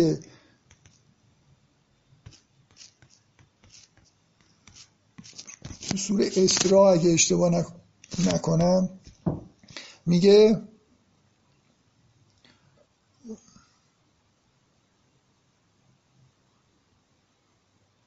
میگه و ما منعنا ان نرسل بالآیات الا ان کذب به الاولون و آتینا سمود ناقت مبصرتا فظلموا بها و ما نرسل بالآیات الا تخویفا. ما آیات رو ارسال نمی کنیم مگر اینکه خوفناکن هولانگیزن تخویف. یه, یه چیز ترسناکی در نزول آیات وجود داره. و اونم اینه که همون اتفاقی که برای سمود افتاد در هر قوم دیگه از اقوام اولون میفته. این یه تحلیلی بود همراه با در واقع اشاره به یکی از داستان به دو تا از داستانهای قرآن یکی مسئله نزول ماعده که اساسا نزول آیه در پایین اومدن اون ماعده و خورده شدنش مثل یه رکورد نزول آیه اونجا شکسته شده به اضافه این داستان شطور ساله که در واقع به ما داره میگه که چجوریه که این اقوام در اثر انکار و تکذیب آیه هلاک میشن. پایان داستان این شطور ساله اینه که به مردم بعد از اینکه شطور ساله رو اصطلاحا پی کردن بهشون حالا این یه ابهام هست به نظر من که خیلی مبهم نمیاد. بعد از اینکه این کارو کردن قصد جان پیغمبر حضرت صالح رو هم می‌کنن. این مثل اون قصد کشتن فطرته. اصلا من یه جوری که می‌تونم مقابل آیات بیستم به غیر از اینکه خود آیه رو در ذهن خودم خراب بکنم این که اصلا من نمی‌خوام پیرو و حقیقت باشم. من می‌خوام بابام هرچی گفت همون کار بکنم ولو اینکه غلط باشه. یه جور یه حالت به اصطلاح اون چیزی که بهش جاهلیت گفته. من جاهل بودم به این معنا که آقا من اصلا کار ندارم. آره حرفت درسته ولی من قبول نمی‌کنم. آدمی که به اینجا برسه من می‌دونم تو رسول خدایی ولی می‌زنم می‌کشم اذیتت می‌کنم. با اینکه با علم به اینکه می‌دونم تو حق داری میگی نمیپ... من حق رو نمیپذیرم. آدمی که به جایی برسه که حق و نپذیره رسول خودش رو در واقع بکشه اون چیزی که در عقل ما فطرت ما رسول درونی ماست. اونو اگه بکشم هلاک شدم. من اگه من اگه فطرت نداشته باشم اگه حق طلبی حق جویی و پیرو و حق بودن رو در خودم از بین ببرم دیگه آدمیزاد نیستم. هلاک شدم رفتم. حالا چه؟ تکون بخورم. یعنی قدرت های حیوانی خودم رو داشته باشم دیگه آدم حساب نمیشم. این حلاکته که به صورت حلاکت کلی اون قوم در واقع ظهور می‌کنه وقتی که آیه رو نمیپذیرن تکذیب می‌کنن و از بین میرن. از درون از بین میرن. بعدا از بین رفتنشون از بیرون خودش رو در واقع نشون میده. خب من به یه جایی رسیدم که خیلی مکان مناسبیه برای خاطر اینکه به یکی از عقاید یه مقدار من هر چی که در مورد عقاید کلی قرآن گفتم توحید همه چیز آیه است نزول آیات ارتباطش با هدایت نمی‌دونم با آمدن انبیا و اینا این خیلی چیزای مورد توافق قطعیه. یه چیزی الان می‌خوام بگم که از همینجا این آیه‌ای که براتون قرائت کردم که و ما ننزل و میگه که ببخشید. و ما منعنا ان نرسل بالآیات الا ان کذب بهل اولون از اینجا می‌خوام یه استفاده بکنم یه نکته ای رو که ممکن مورد اجماع همه کسایی که قرآن می‌خونن نباشه از نظر من جز بدیهیات منتها چون خیلی شاید با سراحت گفته نشده بعضیا درش یه مقدار کند باشن در پذیرفتنش. نکته بسیار بارز به نظر من در تاریخ انبیا در قرآن اینه که تاریخ انبیا مراحلی داره. اینطوری نیست که همینجوری مثلا فرض کنید انبیا اومدن اومدن اومدن اومدن و بعدم دیگه نیومدن. از یه جایی تا یه جایی مثل یه پروژه است. از یه جایی تا یه جایی یه کارایی انجام میشه بعد یه چیز دیگه است. بعد تا حضرت موسی از موسی تا عیسی از عیسی تا پیامبر ما از پیامبر ما مثلا تا ابد یه پروژه انجام شده که در که نکته که به بحث ما مربوطه اینی که نزول آیات در این مراحل تفاوتایی با هم دیگه داره.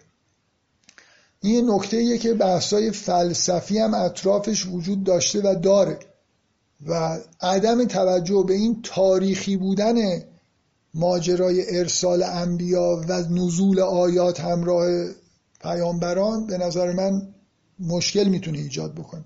لاقل ما از قرآن اینو می‌بینیم. یه دوران امت واحده داریم اصلا هنوز پیامبری نیومده رسالتی نیست آیه نازل نمیشه مردم هم مسئولیت چندانی ندارن. این تاریخ هم که میگم لزوما معنیش نیست. از یه سالی تا یه سالی آدمایی که آیات ندیدن در دوران امت واحد باقی میمونن.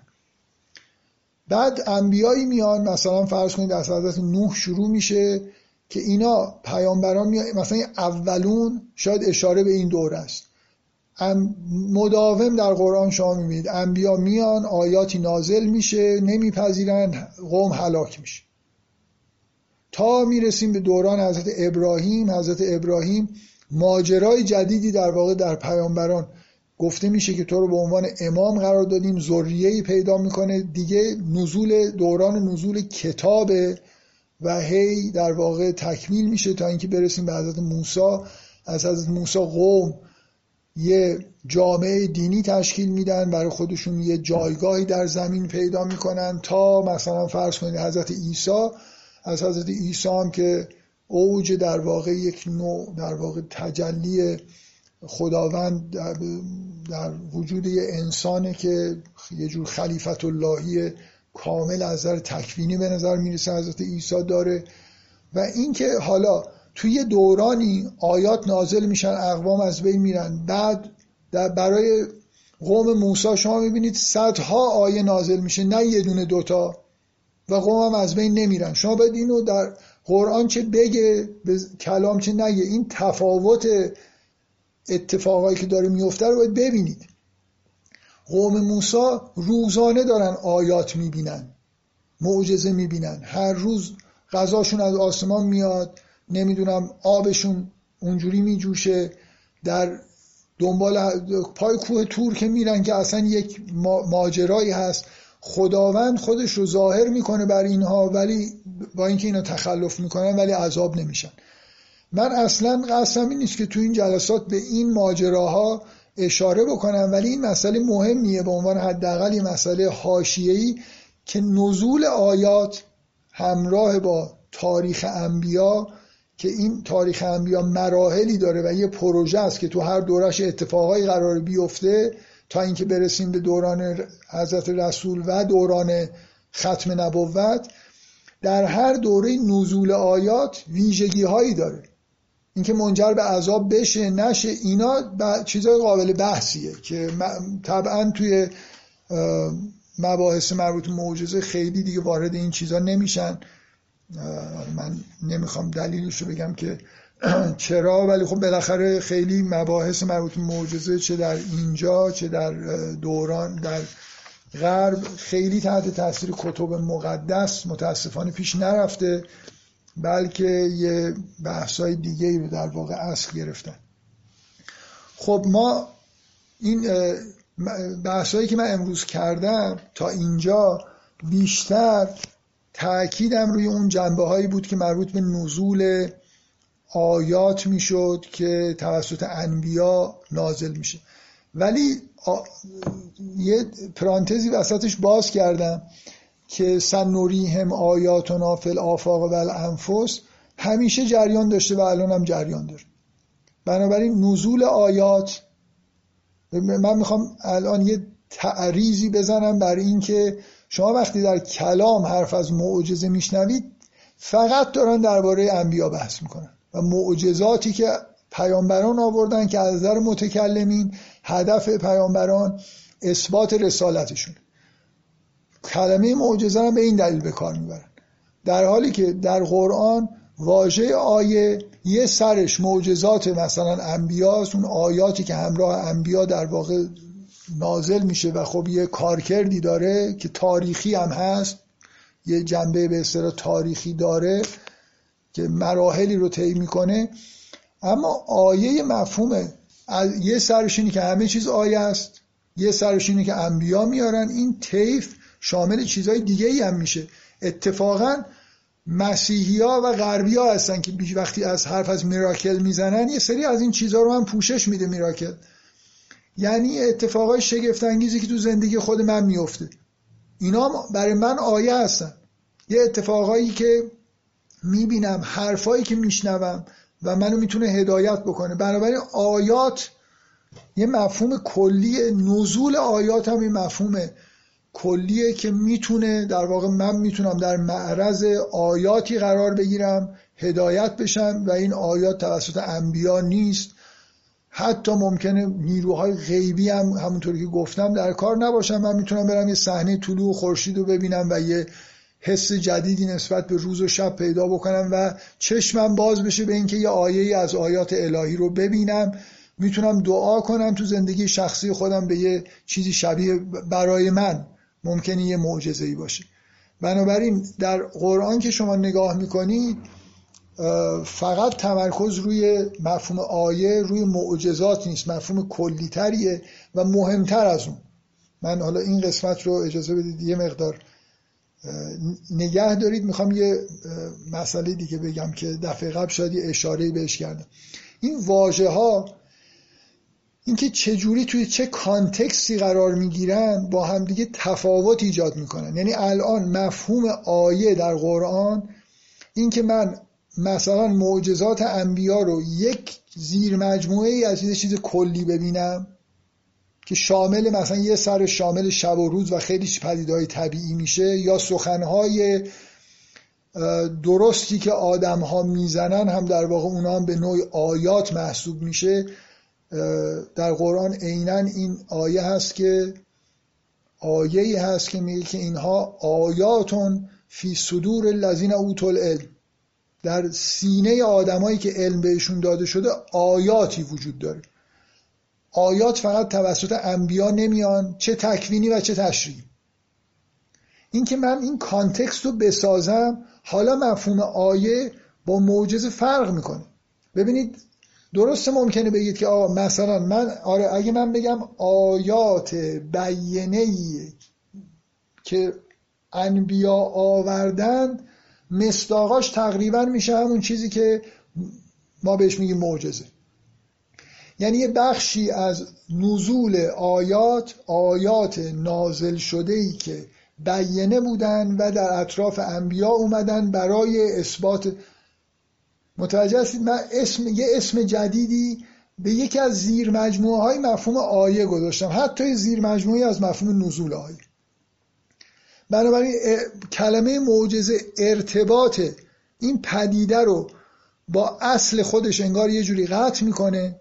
و همه تمرکزش میره روی اینکه بقیه نمی‌تونن این کارو بکنن. یه کاریه که بقیه نمی‌تونن بکنن. که توی همین هم میشه خدشه وارد کرد که این چقدر در واقع واژه به چیز واقعی داره اشاره می‌کنه.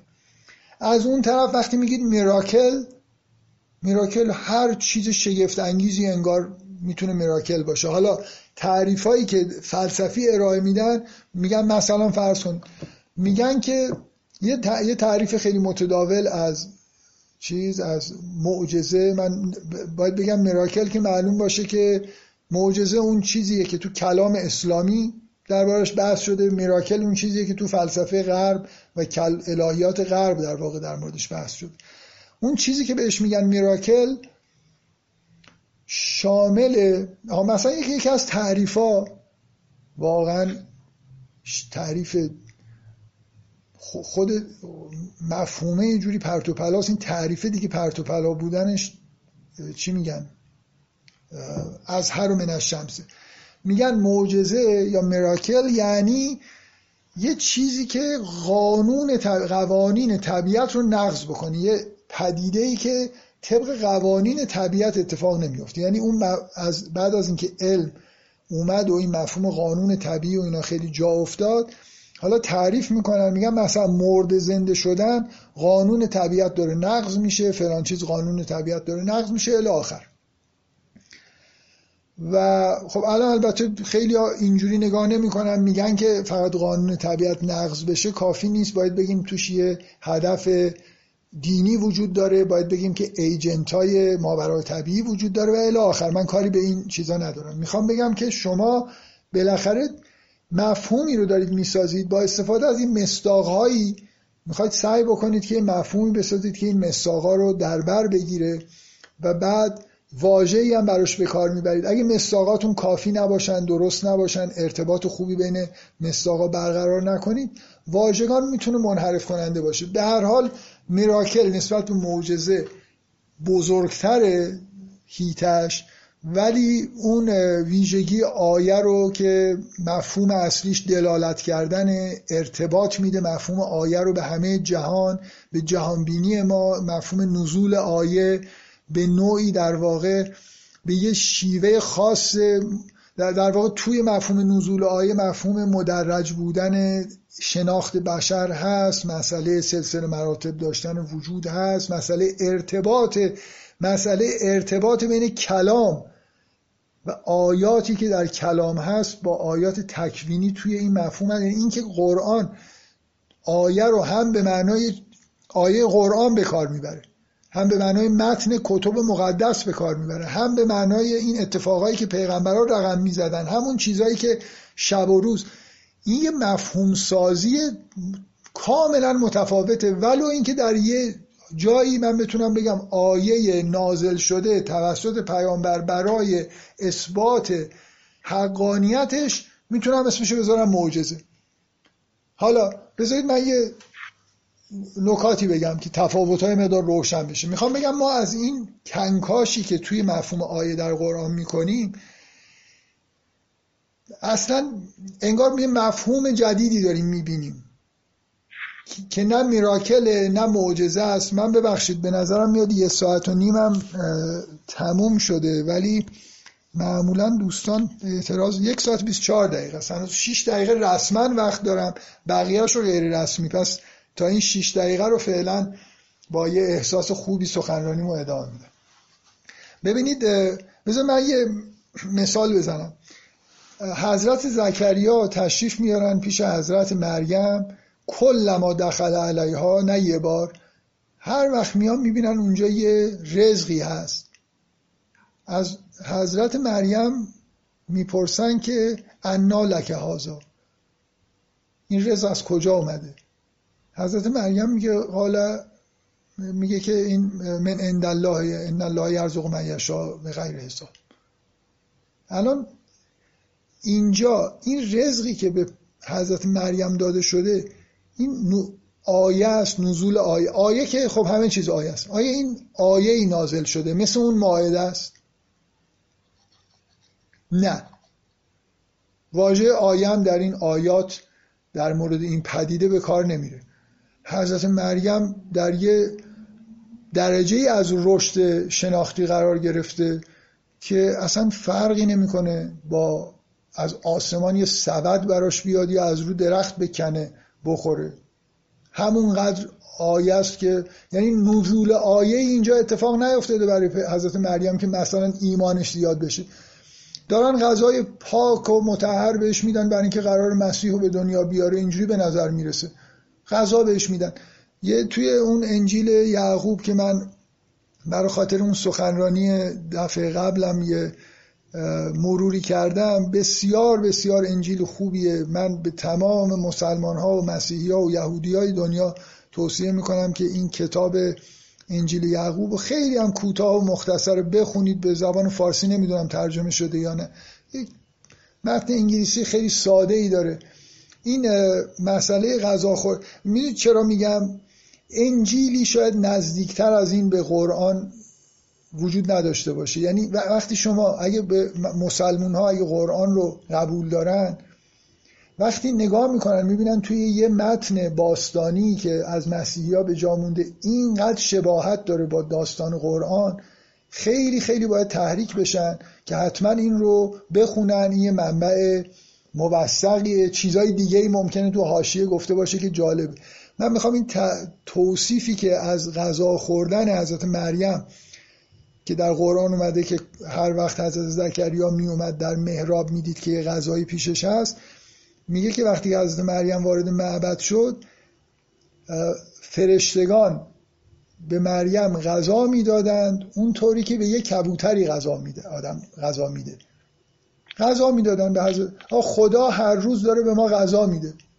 همونطوری که حضرت ابراهیم میگه که الذی یطعمنی و یسقین کسی که به من غذا میده و آب بهم میده. حالا از آسمان براش سبد بیارن از درخت فرقی نمی‌کنه. یعنی آدمی که چشمش باز شده باشه مستقیما داره از دست خداوند رزق خودش رو دریافت می‌کنه.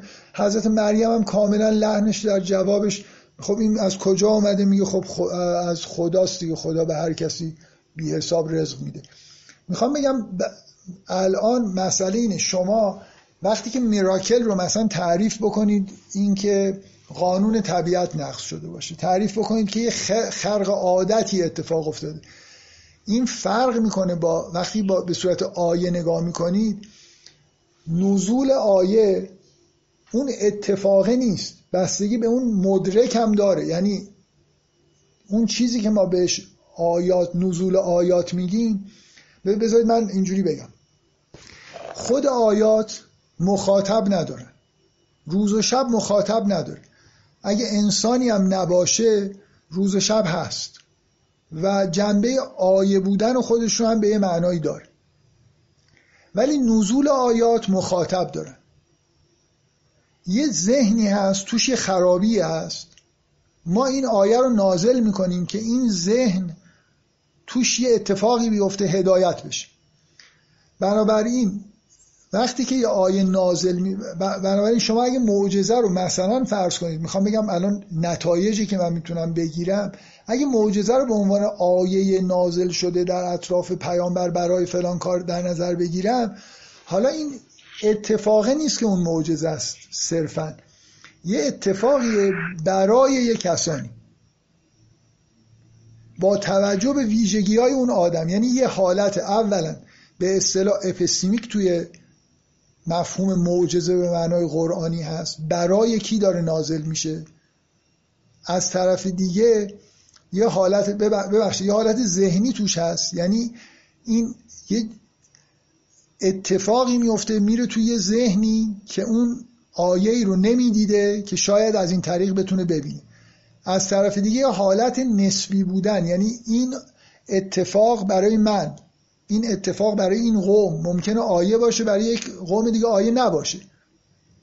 شما در قرآن می‌بینید که وقتی که حرف از نزول آیاته میگه مثلا این دوتا آیه آیاتی هستن برای فرعون و ملعش.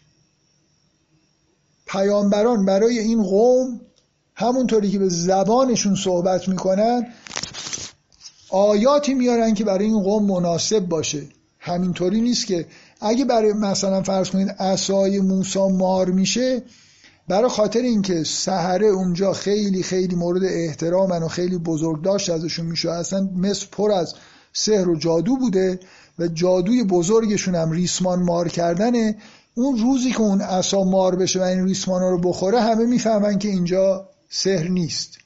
بنابراین معجزه بودن رو درک می‌کنن. همین عصا اگه مار بشه برای یه قوم دیگه ای ممکنه این تاثیر رو به این شدت نداشته باشه. بنابراین ما با یه مفهومی سر و کار داریم که حالا یه جنبه نسبی داره یه جنبه epistemic داره و صرفا تعریفی اگه ارائه بدم از معجزه که فقط انگار یه پدیده ای در طبیعت هست این اصلا با منطق قرآن انگار جور در نمیاد.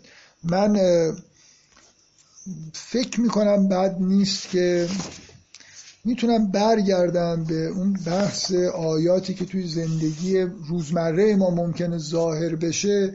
می‌تونم ببینید بذارید باز من مثال بزنم. آیا حضرت ابراهیم میفته توی آتش و از آتش در میاد بدون اینکه آسیب ببینه؟ این معجزه است جز آیات نزول یافته است. سوال اینه که آیا دیگران دیدن؟ یا ندیدن. اگه مردم ببینن اینجا یه آیه ای نازل شده. اگه نه از راه دور میگن ابراهیمو در داستان ها اینجوریه که با من اینقدر آتش بزرگ بود با منجنیق انداختن وسط آتش آتش برد و سلام شد. ابراهیم از اون طرف رفت و مهاجرت کرد و اصلا نفهمیدن زنده مونده. و خب آیه ای نازل نشده. برای خود ابراهیم هم که شما به ابراهیم بگی اتفاق خاصی افتاد نه. خداوند خواست من نسوزم دیگه. حالا می‌تونست بسوزم نسوزم چه خیلی هم فرقی نمی‌کرد برای حضرت ابراهیم. یعنی یا مثلا فرض کنید حضرت ابراهیم پرنده هایی رو فرض کنید حالا اونطوری که در تفاسیر هست تکه تکه کرده به هم آمیخته روی چهار تا قله گذاشته صدا کرده اینا اومدن. مردم که ندیدن. من می‌خوام بگم نزول آیه وقتی که مدرک سطح پایین ببینه و روش یه تأثیری بذاره اینو ما بهش میگیم نزول آیه. آیا معجزه؟ من, من فکر می‌کنم سبد میوه اگه برای حضرت مریم بگیم اومده یا نه باید بگیم این مراکل هست. در حالی که آیه ای نازل نشده. می‌خوام بگم این تفاوت های این اصلا اونجا جنبه نشانه بودن به همون مقداری نشانه است که درخت میوه میده چون مخاطب حضرت مریم هست. و حضرت مریم اصلا در شرایط ادراکی هست که اینا با هم دیگه خیلی براش تفاوتی نداره. اون وعده ای که دادم این که از مباحثی که در مورد آیه توی قرآن هست کم کم به مفهومی برسیم که بتونیم دخالت بکنیم. مثلا فرض کنیم تو مباحث فلسفی موجود در مورد آیات در مورد معجزات یا میراکل به معنای در فلسفه غرب. فکر می‌کنم بهش تو این جلسه نزدیک شدیم. من همچنان سه جلسه رو قطعا خواهم داشت. امروز حالا به شوخی گفتم که ممکنه امشب تموم بشه ولی واقعا یه مقدار از اون حرفی که توی گروه نقد جلسات گفته شد ترسیدم چون من خودم همیشه این واهمه که میگم سه جلسه بعد میشه سی جلسه رو دارم. خیلی دارم سعی می‌کنم که بالاخره خودم کنترل کنم برای خاطر اینکه این جلسات و جلسات فرعی ماه رمضان می‌دونم و قرار ما اینه که یه بحث قرآنی طبق معمول داشته باشیم.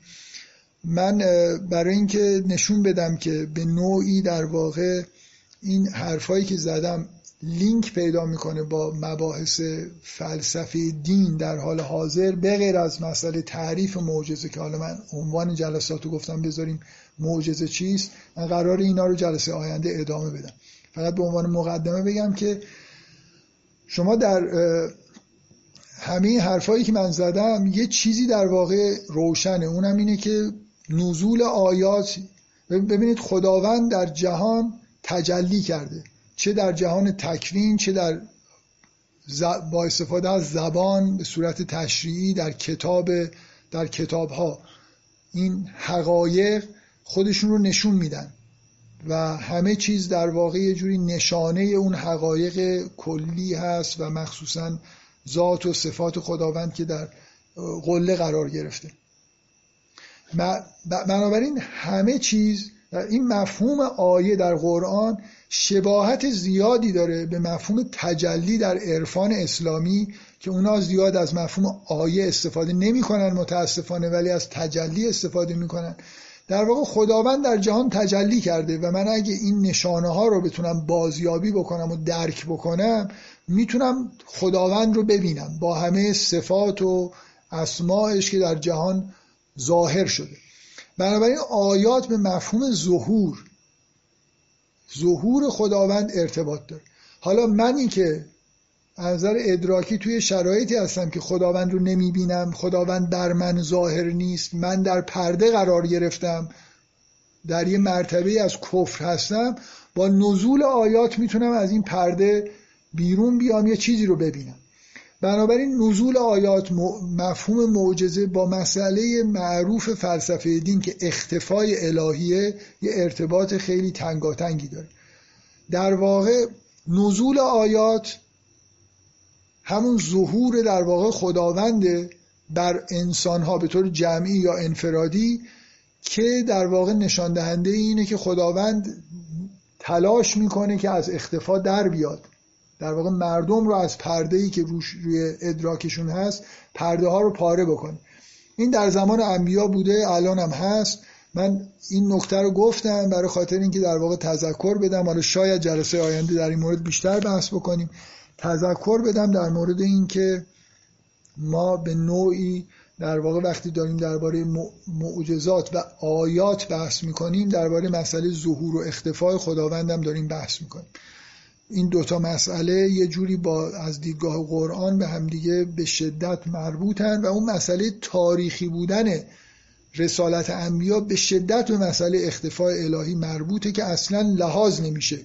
یعنی همه انگار الان در یه وجهی الان مسئله ظهور آیات بعد از نزول قرآن از نظر خود قرآن. ما در یه زمانه هستیم که در یه درجه از اختفاء خداوند در یه درجه از اختفاء که قبلا نبوده یه موقعی ظاهرتر بوده. اصلا این معمولا توی بحثای فلسفه دین خیلی دینامیک نگاه نمی‌کنن تاریخ رو. انگار همیشه وضع همینطور بوده که هست در حالی که یه موقع خداوند به دلایلی این به نظر من بحث خیلی مهمی هرچند که بحث اصلی من نیست ولی به دلایل خداوند ظهور بیشتری داشته و حالا ممکنه یه بعضی از مظاهرش رو در واقع جمع کرده باشه به دلیل اینکه قرآن نازل شده. حالا چجوری میشه اینو توجیه کرد؟ شاید جلسه آینده. من جلسه آینده درباره خود قرآن به عنوان هم معجزه هم آی... کتابی که شامل آیات هست بیشتر صحبت می‌کنم. خب فکر کنم همینجا تموم بکنم با هشت دقیقه وقت اضافه نه دقیقه تقریبا و اگه چند تا سوالم بپرسید که خیلی خوبه. شاید برای جلسه آینده یه راهی باز بشه که اون به اصطلاح بحث جلسه آینده یه جهتی پیدا بکنه. خب. جلسات کم پرسش و چه مستمعین بی آزاری خواهش می‌کنم. یکی این که اول جلسه گفتیم که همه چی آیه است. بعد بله. یه سوالی که پیش میاد اینه که مثلا شرهایی که دنیا هم وجود دارن یک نوع آیه حساب میشن صد درصد. همه چیز. بله ابلیس ابلیس شر اصلا یکی از بزرگترین مسائل دنیا برای مؤمنین اینه که بفهمن که شر چگونه آیه چه صفتی از خداوند. من بارها اینو گفتم که در قرآن بله بله یادم بله این ارتباط اینکه هر شری که در بله هر شری که در عالم هست نتیجه در واقع صفات خداوند بنابراین احاله کردن همه چیز به خداوند قطعا اساس در واقع توحیده و فکر می‌کنم که خیلی نکته مهمیه. اینکه چطور چطور از اسم عزت عزیز در واقع از صفت عزت شر به وجود میاد اون چیزی که ما شر می‌دونیم. حالا بله. سوالم در واقع بیشتر این بود چرا خدا مثلا یه واسط می‌ذاره اینجا که مثلا ما تارجکتش کنیم رو شیطان؟ یعنی چطوریه که این واسطه رو ایجاد می‌کنه؟ در آیه باشه خیلی بهتر نبود مستقیما به خدا نسبت داده می‌شد. به یاد خدا بیفتیم خیلی جالب بود. برای اینکه خیلی کارا هم خب ملائکه انجام میدن و بله. شما دوست دارید بدون ببینید این سوال یه سوال کاملا فلسفیه. خیلی هم در مورد این صحبت شده در حکمای اسلامی حداقل که از مسائل بسیار مهمشون زندگیشون این بوده که نشون بدن که این سلسله مراتب ضروریه در هستی یعنی این شما در واقع یه طوری می‌تونید بگید که اولا یه مقدار حرف شما این فضا رو داره انگار خدا جهان رو برای انسان خلق کرده بنابراین بقیه اگه می‌شد نباشن نباشن. اونا اونا خودشون الان من از طرف خود ابلیس و ملائکه به شما اعتراض می‌کنم که اصلا به تو چه ربطی داره ما وجود داریم؟ ما ما برای خودمون وجود داریم حالا یه کاری هم برای شما انجام میدیم خداوند جهان رو برای انسان خلق کرده یه خورده همچین مشکوکه. بنابراین بقیه برای خودشون وجود دارن. کارهایی هم انجام میدن که کارهای خیلی مهمی از جمله ابلیس یه وظیفه بسیار مهمی رو به عهده گرفته که وظیفشه. حالا خودش چجوری می‌فهمه؟ مربوط به خودش میشه. ولی تمام ماجرا اصلا اینه که اگر همین چیز مستقیم بود اختفایی به وجود نمی اومد. یعنی برای انسان این مسئله اختفای الهی جزو ضروریات زندگی ماست که ما چون یه موجود در حال رشد هستیم یعنی از زمانی که به دنیا میاییم هیچی نمی‌فهمیم. بعد کم کم می‌فهمیم تکامل پیدا می‌کنیم. بنابراین طبیعیه که ما در یه حالت به اصطلاح خفایی قرار می‌گیریم. اصلا این ارتباط مستقیم یه جورایی با تکامل ذهن ما فکر می‌کنم که مشکل ایجاد می‌کنه. به هر حال امیدوارم واسطه ها از نظر فلسفی و عرفانی و اینا تلاش میشه نشون بدن که این ساختار وجود ضروریه. یعنی اصلا باید مثلا یه عالم یه حضرات خمسی باشه تا ما به عالم اجسام برسیم و انسانی به وجود بیاد و این حرفا. اما اون نکات جداگانه هم که گفتم اینکه اونا برای خودشون هستن اینکه بالاخره آیات این سلسله مراتب به اصطلاح تجلیشون خودش در واقع یه لطفی به انسان برای اینکه انسانی موجود متکامله اینا هم نکات مهمی هستن. یه سوال اینه که یه دستبندی در آیات هست تو قرآن مثل آیات خیلی دیگه قبول کنید که در سه جلسه آره خیلی نکته مهمی ایشون گفته. من می‌تونم به شما توصیه بکنم. من خودم یه عالمی یادداشت دارم. من امروز هم دوباره نگاهشون کردم.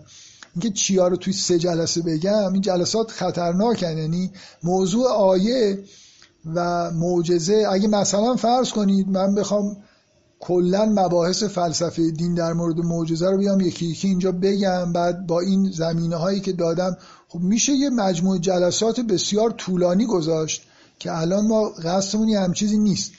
این سوالی که ایشون پرسیدن آیات لقوم یعقلون یتقون بسیار بسیار این نکته مهمی من الان توی می‌تونم بگم برید الموجم رو نگاه کنید. ببینید عکس ها در مقابل آیات چیه؟ مثلا شاید ده تا واژه پیدا کنید. جهد به آیات تکذیب آیات کفر به آیات استهزاء آیات و الی آخر. خب اینا هر کدومش جالبه که عکس ها در مقابل آیات چی. اینکه یه آیاتی از طبیعت گفته میشه میگه این برای کسانی که یتفکرون این برای کسانی که یعقلون این برای بسیار اینا کمک می‌کنه که شما بفهمید که اون یعقلون یعنی چی. چه فرقی داره با یتفکرون؟ چه فرقی داره با یت... برای کسایی که تقوا دارن یه چیزی آیه است. چجوری اینا بسیار بسیار جالبن و خوب آدم به همه اینا فکر بکنه ولی لطفا در این جلسات از این انتظارا نداشته باشید. سوال بعدی اینه که ببخشید فهم این آیه سوره مریم برام سخت بود که چجور آیه ایه. قال رب بجعلی آیه قال آیتو که الله تو کلم این خیلی آیه به اصطلاح این نشانه به معنای متعارفه. خدا و خدا بهش میگه تو بچه دار میشی و حضرت زکریا میگه چطور؟ یعنی الان گفته نشده بهش قراره که با همسرش مثلا آمیزش داشته باشه قراره از پشت بته بیاد. یه چیزی باید این نشانه ای باشه این بفهمه که از رون نشانه که چیکار بکنه. و از خداوند می‌خواد که این در واقع برای از بین رفتن این ابهام رب جلی آیه نشانه ای برای من قرار بده. میگه آیتو که الله تو کلم الناس سلاس لیال سوی که من یه شرح نسبتا مفصلی از این که حرف نزدنش چجور آیه‌ای و معنیش چی بوده رو توی جلسات سوره مریم دادم. نصرف آیات رو هم میشه. جانم بفهمه من یکی دو تا سوال کوچیک داشتم خدمتتون. یکی اینکه فرمودید برای حضرت مریم خیلی شاد فرقی نمی‌کرده که اون غذا بله. ماعده آسمانی بوده بله. یا حالا غذای معمولی. می‌خوام بگم یه ذره شاید با درخواست حضرت ابراهیم برای نشون دادن مثلا مرده شدن زنده ها برای در واقع اطمینان قلبش برای من شاید یه ذره چیز داشت. یعنی بالاخره اگر حضرت ابراهیم هم به اون مقام رسیده بود شاید با دیدن مثلا ببخشید من حضرت ابراهیم مقام در واقع ایمان و تسلیم و همه اینا رو به طور کامل داره. حرفش اینه که کیفت اوهی المابتا مثل سوال علمی حضرت ابراهیم میگه چطور این کارو می‌کنی؟ نه اینکه اینکه مثلا می‌دونید منظورم چیه؟ مثل من بگم آقا خدا مثلا خدای چجوری طوفان ایجاد می‌کنی؟ دیگه شما فکر نکنید حضرت ابراهیم می‌دونه که تمام نکات به اصطلاح امروز ما علمی هواشناسی و اینا رو می‌دونه. هاریکن مثلا دیده میگه این چجوری ایجاد میشه؟ خدا بهش نشون میده که این چجوری ایجاد میشه. سوال حضرت ابراهیم اینه کیفت توهی الموتا این اتفاق چجوری میفته چگونه این کارو می‌کنی؟ میگه این کارو بکن که ببینی بفهمی. کیفیتشو داره می‌پرسه. مسئله حضرت مریم ممکنه بپرسه خدایا میوه رو مثلا چجوری درست می‌کنی؟ خب خداوند مثلا یه فرشته بیاد یا آزمایشی جلوش بکنه بفهمه که یا آزمایش علمی که میوه چجوری درست میشه. این مثل کنجکاوی حضرت ابراهیمه که البته به اطمینان قلبش هم کمک می‌کنه. هرچی آدم علمش بیشتر بشه حالت اطمینان بیشتری پیدا می‌کنه. من حرفم در من حرفم در مورد حضرت مریم اینه که آیه به این معنا که مثلا متوجه خدا بشه و اینا که تون آیات هم حرف از این نیست که زکریا داره آیه می‌بینه یا آیه ای اصلا وجود داره. حرفم اینه که حضرت مریم داره به طور روزانه تغذیه میشه. برای حضرت برای بنی اسرائیلی که هر روز من و سلوا میاد آیه است ولی برای حضرت مریم حالا شما بگید در نزول آیه به معنای ضعیفیه. من گفتم که تو همه مدارج شناخت بالاخره یه نزول آیه ممکنه داشته باشیم دیگه. یه حقیقتی این الان بهش نرسیده یه مقدار نازل بشه تا ببینیم سوالی که دارید می‌پرسید خیلی چیزه. خیلی به نظر من فرعیه. یعنی اگه الان شما بگید که اونجا هم یه آیتکی وجود داره میگم خب یه آیتکی وجود داره. ولی قرآن من می‌خوام بگم اینو به عنوان آیه ذکر نمی‌کنه که اونجا نشانه کسی نیست ببینه ایمان بیاره کسی نیست که رضاقیت و خداوند حضرت مریم که تو این سطح نیست حضرت مریم حد اکثرش به نظر می‌رسه داره تغذیه میشه یعنی مثل زندگی روزمرهشه. ما هم داریم تغذیه میشیم زندگی روزمرهمونه دیگه بالاخره حضرت مریم هم داره آره. من یه نکته خیلی کوچیک فقط می‌کنم نمی‌دونم هست یا اگر احساس خیلی آره اشکال نداره. نه من, من دیگه از این بعد گناهش تقصیر شماست. من سخنرانی تمام شد. من یه شبهه همیشه تو ذهنم بود. اینکه حضرت ابراهیم یه همچین درخواستی می‌کنه و میگه که لیتمن لیتمن قلبی. بعد یه جایی تو سوره رد یه عده‌ای از حالا فکر می‌کنم کافرین درخواست نزول آیه می‌کنن.